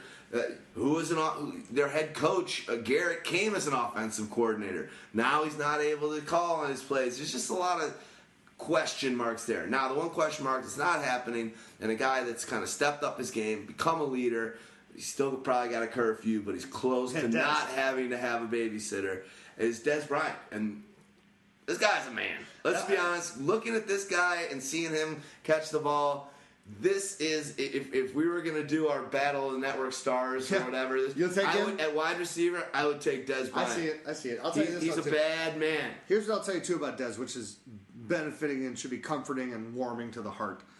If you draft him and Tony Romo goes down, like I think he's going to do, and Dog thinks he's going to do, I'm okay with it because Brandon Weeden proved he'll throw to the one Yeah. guy, and that one guy's going to be He'll lock in. Yeah, and you look at what he did for with Josh Gordon last year. I'm not worrying about it. Dez will get his opportunities, even if it's Brandon Weeden. I agree. But other other than that, I'm staying away. Dez stud, and I think Dez is going to drop. I think Dez was. Uh, I was taking Dez uh, late first round, high second round. I know I was going higher than I'm than anybody else. I think this year Dez is the kind of guy that you can you can get early third round, uh, and I wouldn't be too against having him late second. But to be honest, I probably would. And Dez, I'm not as high on him this year because, like we said with Romo, quarterback, they got the hardest schedule, strength of schedule, third hardest schedule, 30th hardest for wide receivers. I think Dez can overcome that as certain elite players can, but still, it's worrisome. We don't do that stat for nothing, so we abide by it. New Damn York right. Giants. Ugh, David Ugh. Wilson Goddamn David Wilson. might be a donor. Might be He, a uh, he suffered a burner, which is like a stinger. It's a neck stinger. This is a guy that had the neck injury. Um, it's all bad. So this is a situation where now they don't have, and he was going to be a major part because again they drafted Andre Williams, but Andre Williams is another Rashad Jennings. He's, he's another big back. He doesn't give you the change of pace. So now they lost their change of pace back. They're going to be out there looking for one. I don't know if they're going to find one. I don't know what you know. They're they're holding on hope that everything that he'll be able to come back. But how can you trust David Wilson now? You can't. No. Now, on top of that, you got Odell Beckham Jr., who's been dealing with hamstring injuries. So here's a rookie that hasn't gotten onto the field either. So things are not really, as far as camp wise, how are things gone there in uh, in New York? I wouldn't say very well. And, then you get, and then you get Eli. their worst, their worst offensive yeah. fantasy performance since Eli gotten drafted last Eli, who threw 18 touchdowns and 27 interceptions last year. Jesus.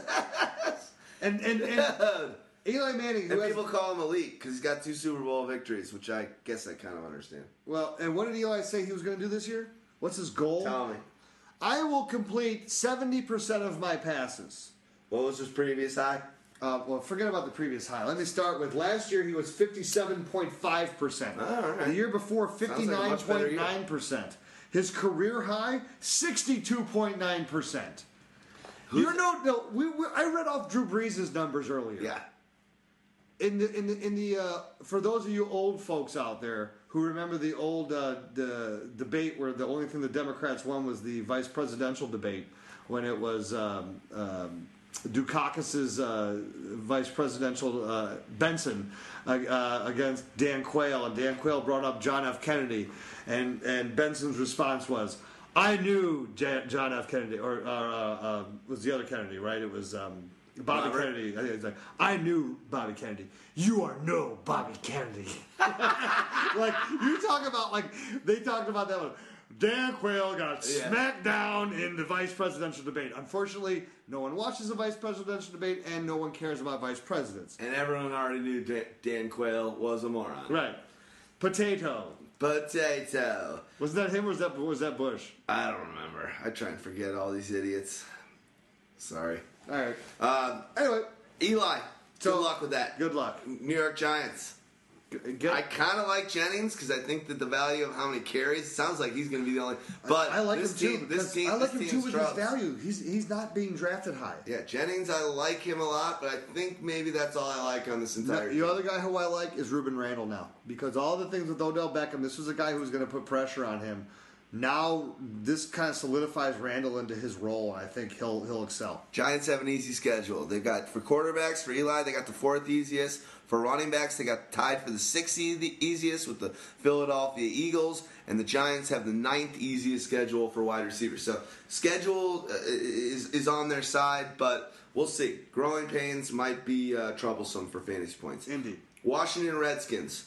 Uh, RG3 ready to explode. He's fired up. He's got a, he, you know, he said this week, he's like, it's just nice to know you got a, I got a coach that likes me and wants me to succeed and feels like I'm ready and puts me and Gruden and him have that kind of perfect uh, combination, sym- Sy- yeah, symbi- uh, uh, symbiosis symbiotic relationship. symbiotic relationship that that is is exactly what a guy like RG3 needs. Let's be honest, RG3 if, if he's not feeling secure, he's kind of kind of Is turn it, on you, throw you under the bus. He's already done it is it just me though, years. Or whenever I see RG three in that in his uh, yellow ten practice jersey, like I just like I love the look of that guy. Like no, that guy just, so sweet. That that like they should that should be their jersey. Is that that yellow jersey with the red numbers? That should be their damn jersey. I love it. Forget I- about the red. He's so the- cool looking. Ugh. Armbands, Yeah, just, uh, the fluidness, his, his visor. I mean, RG, I think he's the guy that as as the season goes on and he is playing these pre, he's going to start skyrocketing. And, uh, he's going to start too. moving up, and I don't think his ADP. I think he's going to be getting drafted He'll ahead of no. Foles. I will. I agree. I Him agree. and Luck. So Yeah. the, he's a guy that over the next month, over the month right now, between now and when your drafts are happening and the start of the season, this is a guy RG three that's going to start eking If he makes higher and higher. one big run in preseason, then it's one, Yeah, one, one, one. One 35 yard touchdown run or longer, it's over. ADP just bumps up. Second round, the It early went third up round. pick. 125 percent. No doubt, no doubt. Another guy that's interesting there is Alfred Morris, the guy who is kind of everyone's, and I think is going to be a great value too because he's going to drop because everyone's going to go, oh, it's Jay Gruden. Jay Gruden throws the ball all the time, you know. And and you look at uh, what Alfred Morris lost last year with all the touchdowns that he lost.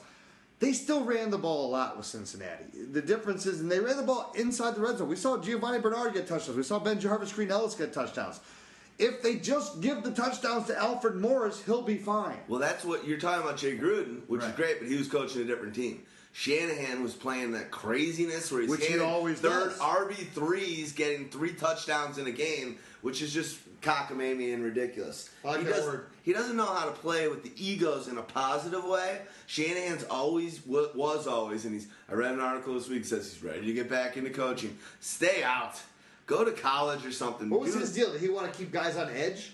he, he, yeah, he wants competition. Yeah. but he wants, yeah, I don't know. He wants people to know who's in control. His, he's in control. He's in control. You can't feel comfortable. You got to perform to be anything. It, it- Maybe. it just doesn't. It, it just doesn't work. Maybe he's a practice. He's maybe an- he's a he's a- practice week guy. he's an old oh, school guy. You, were- you were banged up this week. Okay, then you won't get touchdowns. And He's we- old school. He's an He's old, old school, and the game is the game has changed. And there's a reason why guys like Mike Ditka had their time, and it, and it passes them. There's a reason. It just it, it, it'll happen to everyone. I don't care how innovative you are, of, unless you're Dick LeBeau, right? Dick LeBeau Yeah. who can still coach. But he's league. defense. right? He's a defensive coordinator. Marc Trestman is getting up there in old, age, old, you know. old school. If you got the talent. If you're, but if you're willing to innovate, as long as you're not willing to say this worked for me and I'm always going to go with it, Yeah. you have to say like we do in fantasy when we talk about how we do our job. Be adaptive. The the game changes. Uh, everything changes about fantasy every year. We are staying with the changes. Who else were you talking about earlier in the show that's old school? Lovie Smith. Right. Old school on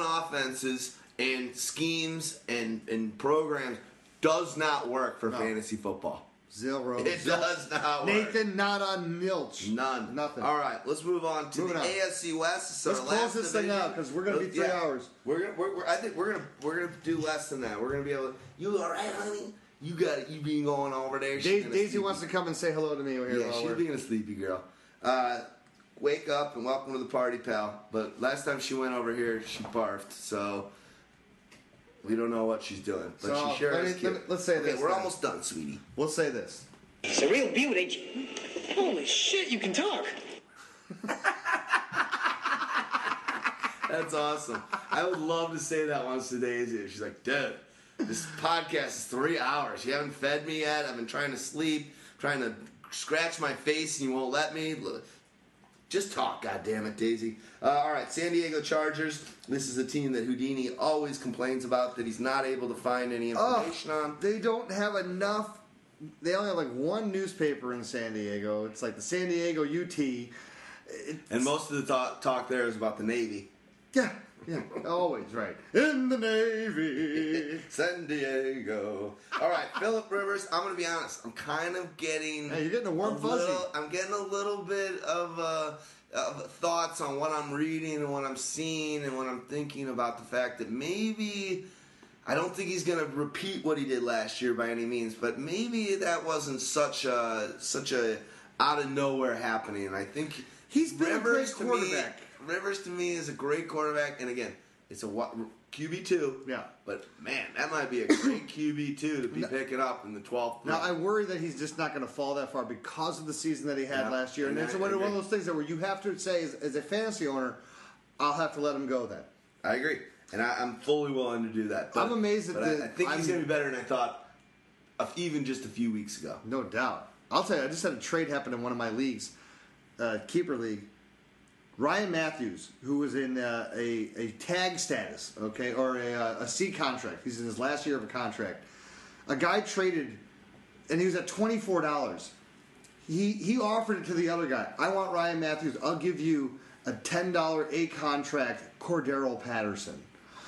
I And I said to my friend I, when the trade went through, I said to my friend, I go highway robbery, and he goes. Brent offered it to me. I go, oh my god, still highway robbery. I'm like, holy hell!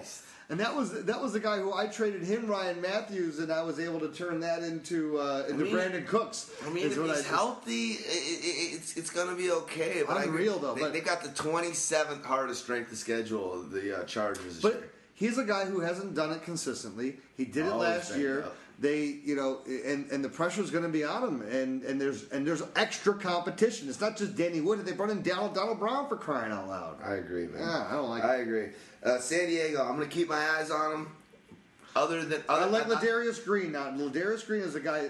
Tight end is deep, but if you are looking at your backup tight end, this is the guy you want because he can break big plays. Again, we talk about pop guys versus guys who are going to give you. He may give you all of his fantasy points in five games. Yeah. But if you start him in one of those five games, he's going to make a difference. Yeah, I agree with that. We'll see. That's another guy to keep an eye on for sure. Uh, we'll see. Chargers, uh, fantasy. It's a fantasy question mark. It is. It is. Oakland Raiders, probably not very many question marks. The fact is, this is a team that, unless you're doing Dynasty and get Carr, and Carr gets implemented and inserted early in the season, there's not much to run home about here. You know, it's one of those. This is one of those teams that I agree. This, it's. I think Carr will be inserted. I think it'll be by like week seven or so, week seven, week eight. And what me, what that means is you should not invest in any of these uh, Oakland Raiders. What you should do though is look to when he comes in. Look to be making moves beforehand. Like if, if you know it's eminent that he'll be the starter, start trading for some of those wide receivers that people have, and you can make an innocuous trade, or maybe they're going to be on the waiver wire, and you can pick them up because he will be a difference maker. I just have a I have a gut feeling in my uh, uh, that About about him, Derek Carr, that everyone has just downvalued him because of David Carr. He's not David. He's Derek. Give him his chance. Yep. And the guy that I think I'll take a late round flyer on is Latavius Murray, as we talked Right, about. again, a because great- got MJD, who, as I knew was the case, was on the verge of retiring, but was able to get one last contract. We've seen this before. I would not be surprised. I would put 25% chance on it. 25, which is high, that MJD will be retired before this season ends. Uh, I think he got a little bit of money. He's got an opportunity to do a lot his of things. hometown. Serious. He's back in hometown. He's back, you know. But I just could see it's like he was almost going to retire for a reason. I, yeah, He's and, banged and up. his last two injuries, as I've mentioned in the previous podcast, happened in Oakland Coliseum in his hometown. and Oakland cannot get a deal. They're the only team that plays and shares a fucking stadium with a goddamn baseball team. Still, can't get a deal. So Mike, well, the Davis- Niners used to, but now they're now, Now they have their own stadium Oh, now. that's right. The Niners. they're got out. Bell. They're out. Yeah, you're right. You're right. And, Candle, and Candlestick was their and Candlestick, and the but no, no, but Candlestick. Candlestick was also their own because this Pac Bell had come out, so they didn't no, have know, the stupid baseball field in Candlestick Yeah, at the right. end. But Oakland still does, and Oakland can't get a deal from the, the city. So Mike Davis, the owner, was down for something in San Antonio with with that he was there for like uh, to support someone, and the guy goes, "Well, you might as well meet with the city officials here. Yeah. They would love to have a football team." And so now there's all this talk. All right. Oakland will move their uh, franchise to San Antonio potentially, and we could have the Texas Triangle in uh, football as well as basketball. And there's a movement happening with guys, obviously like Magic Johnson, where every sporting thing that happens in LA goes through him. LA is does not have an NFL team. I love the Raiders LA. played there once. Marcus uh, Allen said uh, a couple weeks ago, he's like, you know. If we hadn't played in the Coliseum, this Right. huge, just juggernaut of a stadium, it would have worked there. It was outside of the city. Get an so wait, wait, wait. Why There's didn't it work? of- Why didn't it work for the Rams then? They didn't play in the Coliseum. I don't know. Where did they play? Didn't they play somewhere else? I don't know. They both didn't both question. play in the college. I don't know. That's a good question. I don't think they did. You're right. They played somewhere else. So But they, he's saying you got to build it, and they're only. I they're only- love LA. You love it, But, they're- we don't love football. Yeah, but we don't we only love love football. basketball. Because we can only fit 10, 20,000 people when we have 14 million that live in the, in the area. sprawling city, sprawling city. Non-sport town. Non-sport town. Agreed. All right, moving uh, on. All right, we're moving on. Alex Smith of the Kansas City Chiefs supposedly is frustrating the defense of the Chiefs in their preseason because he's he's frustrating them in a positive way for himself, but he's basically doing Alex Smith. He's so worried about thro- ball control and throwing a pick or making a mistake or trying to thread something that he just doesn't do anything aggressive. And the long and short of that is just you're going to get what you get out of him. We know it's his second year with Andy Reid, second year of him being the, the leader. He's trying. He's calling himself a top five, top ten quarterback. He wants a big contract. Hopefully, he'll be a little more aggressive. But we've been talking about for three years in the show, Houdini. He is a check down master. He's- this guy's never taken a chance on shit. In game Check down Charlie was his name. Yeah. Charlie says, I throw love- the ball to Jamaal. Charlie says, don't throw it to Dwayne. Charlie says, I'll check down to Kelce this year. Charlie says, Can't I'll believe- never throw downfield. I can't believe you remembered it. Oh my god! People that are listening to the podcast that listen to that show, like, how did we just thought Houdini was drunk and this came out of nowhere? how did he remember the song? Because it's all about, for me, it's the Good and Plenty song. It is. It it is, is. it the is. fact is, I want. I want. I think this Chiefs is another team. I'll take Jamaal, but he's a top five pick. He's gonna Right. go. And I, I, I Abandon honest, ship I- after that. I'm, if I have the fourth pick, I'm more likely to pick a Calvin Johnson or a Jimmy Graham See, now, than a Jamaal. No, just right no, now. me- okay. I know his strength of schedule gets a lot harder, but here's why you don't. 19 rushing touchdowns last year. It's Andy Reid. He will give him the ball in the red zone. Those touchdowns are so important. So for that reason and that reason alone, I know the yards are not going to be there, but he's a dual threat. And the checkdowns, he's gonna. If you're in a PPR league, you have to take him. Yeah, I'm a little worried, but The I agree. touchdowns, I agree. the touchdowns, because let's say it's going to go drop, he's still going to give you 12. My last image of 12 him, that game you were talking about with McCluster, Yeah. my last vision of him is that hit that I thought was going to happen earlier in the season and him going down. All right, um, there's really not second year Andy Reid. There's really nothing else to talk about the Chiefs. Let's get into the Broncos, and we can kind of, yeah. What's there to say about the Broncos? Peyton Manning, What's there to say about the Broncos? yeah. Uh, I mean, I wish I could go back in time and do the right thing, you know? Like, be there for him? No, get her an abortion. I love when I crack you up. You're I love fired when I too. crack you You're up. not going to be on next week's podcast either. You're know. being insin- you know insincere to women as well, guys. We're we're canceling the Pyro podcast for the next two weeks. Let- it's going to be only Dogmatica alone. And, and here's You're- why. And man, what did I tell you about bringing that chainsaw? Hey, you want to take a picture with it? No, we're on an invest. Do you have a camera? Yeah. Oh, yeah, absolutely, man. We're by we're by the whims of our of our nature. You know, just just tell me what you. Oh, okay, I'll do that. I like it. I like. I like that camera. Okay. Well, here's what here's what I'll say. You you said it before the show. It was perfect. We're gonna shut. We're gonna do the Broncos in one minute. They stuck with their running backs. Balls it. Yeah. Hillman is going to be an uh, you know offset uh, speed back to to change, change Compliment, pace. compliment. Compliment, change the pace back. Then they've got uh, who's who's their third guy? CJ C.J. Anderson. CJ Anderson. Come on, he's not doing crap. Ball is going to be a legit pick Uh, on a great high scoring team. They're all in on him. Demaryius Thomas, good news. Had some issues with the family. He's back. He's playing. He's he, he- he's it, he's at practice. He's he's with them. Demaryius is a friggin' beast. Stud. Is, is he your number two, or I, I moved him up in my th- version three? He's my number two in tier one. You know what? I'm I'm, a. I'm I'm getting concerned now with this Julio Jones and the the foot Yeah. potential that. God, but the thing is, is, I just love Julio so much that it's like I can't let my heart. No, Julio's still my number two. I can't do it. I can't so do you it. are letting your heart. I am. I so I on. I've done. I'm, I've squashed I got that. a I've feeling said though- Peyton Manning. I've gone Peyton Manning. I've gone strength schedule. And I've said, you know what? Demaryius is a friggin' machine. You know what's so amazing too? When we did our mock draft, the team that I loved the most Decker in those was the team that I touchdowns. drafted Marshall and Demaryius. That's a sick team. The first two picks, Oh, and I had RG three as my quarterback.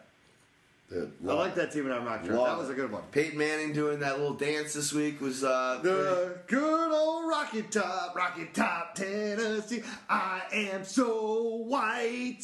I dance like a country boy, cause that's what oh, I just pulled my neck. My career's over. All right, I think that's enough to talk about with the Broncos. Uh, fantasy football, fire, Pyro podcast. This episode is coming to a close. as usual, throwing out tons of fantasy football goo. I'll close this out with something we haven't done much on this show, and that's doing a, uh, a little bit of a pyro promo. Version 3 of our draft kit should be coming out probably tomorrow. I thought it was going to come out today, but it's just a lot of ins and outs and a lot of detailed stuff, even moving the simplest thing. Uh, but version 3 of our draft kit coming out real soon, next day or two. Pick it up. If you haven't picked it up, do so now. If you already have, you'll get it automatically sent to you. If you haven't gotten it automatically sent to you soon, send me an email and uh, I'll make sure I get send you a direct email on it. Charlie, you got a lot of balls stealing my money. This shows leadership. I am promoting you to management.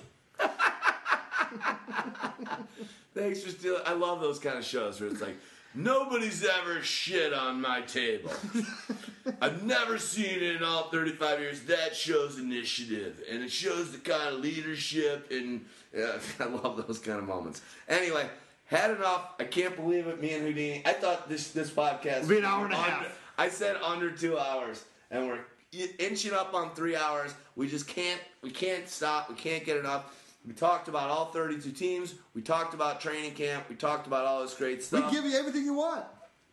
Uh, and we're ready to close this thing out. Houdini, always awesome to be uh, doing this shite with you. And what's the song we're listeners, we closing- appreciate we appreciate uh, Pumpkin. Pumpkin, okay. When this is going to be tricky, closing out a remix style of a Smashing Pumpkins track, Shy Town. Let's do this. Houdini, love you. We love you guys. Later. Okay,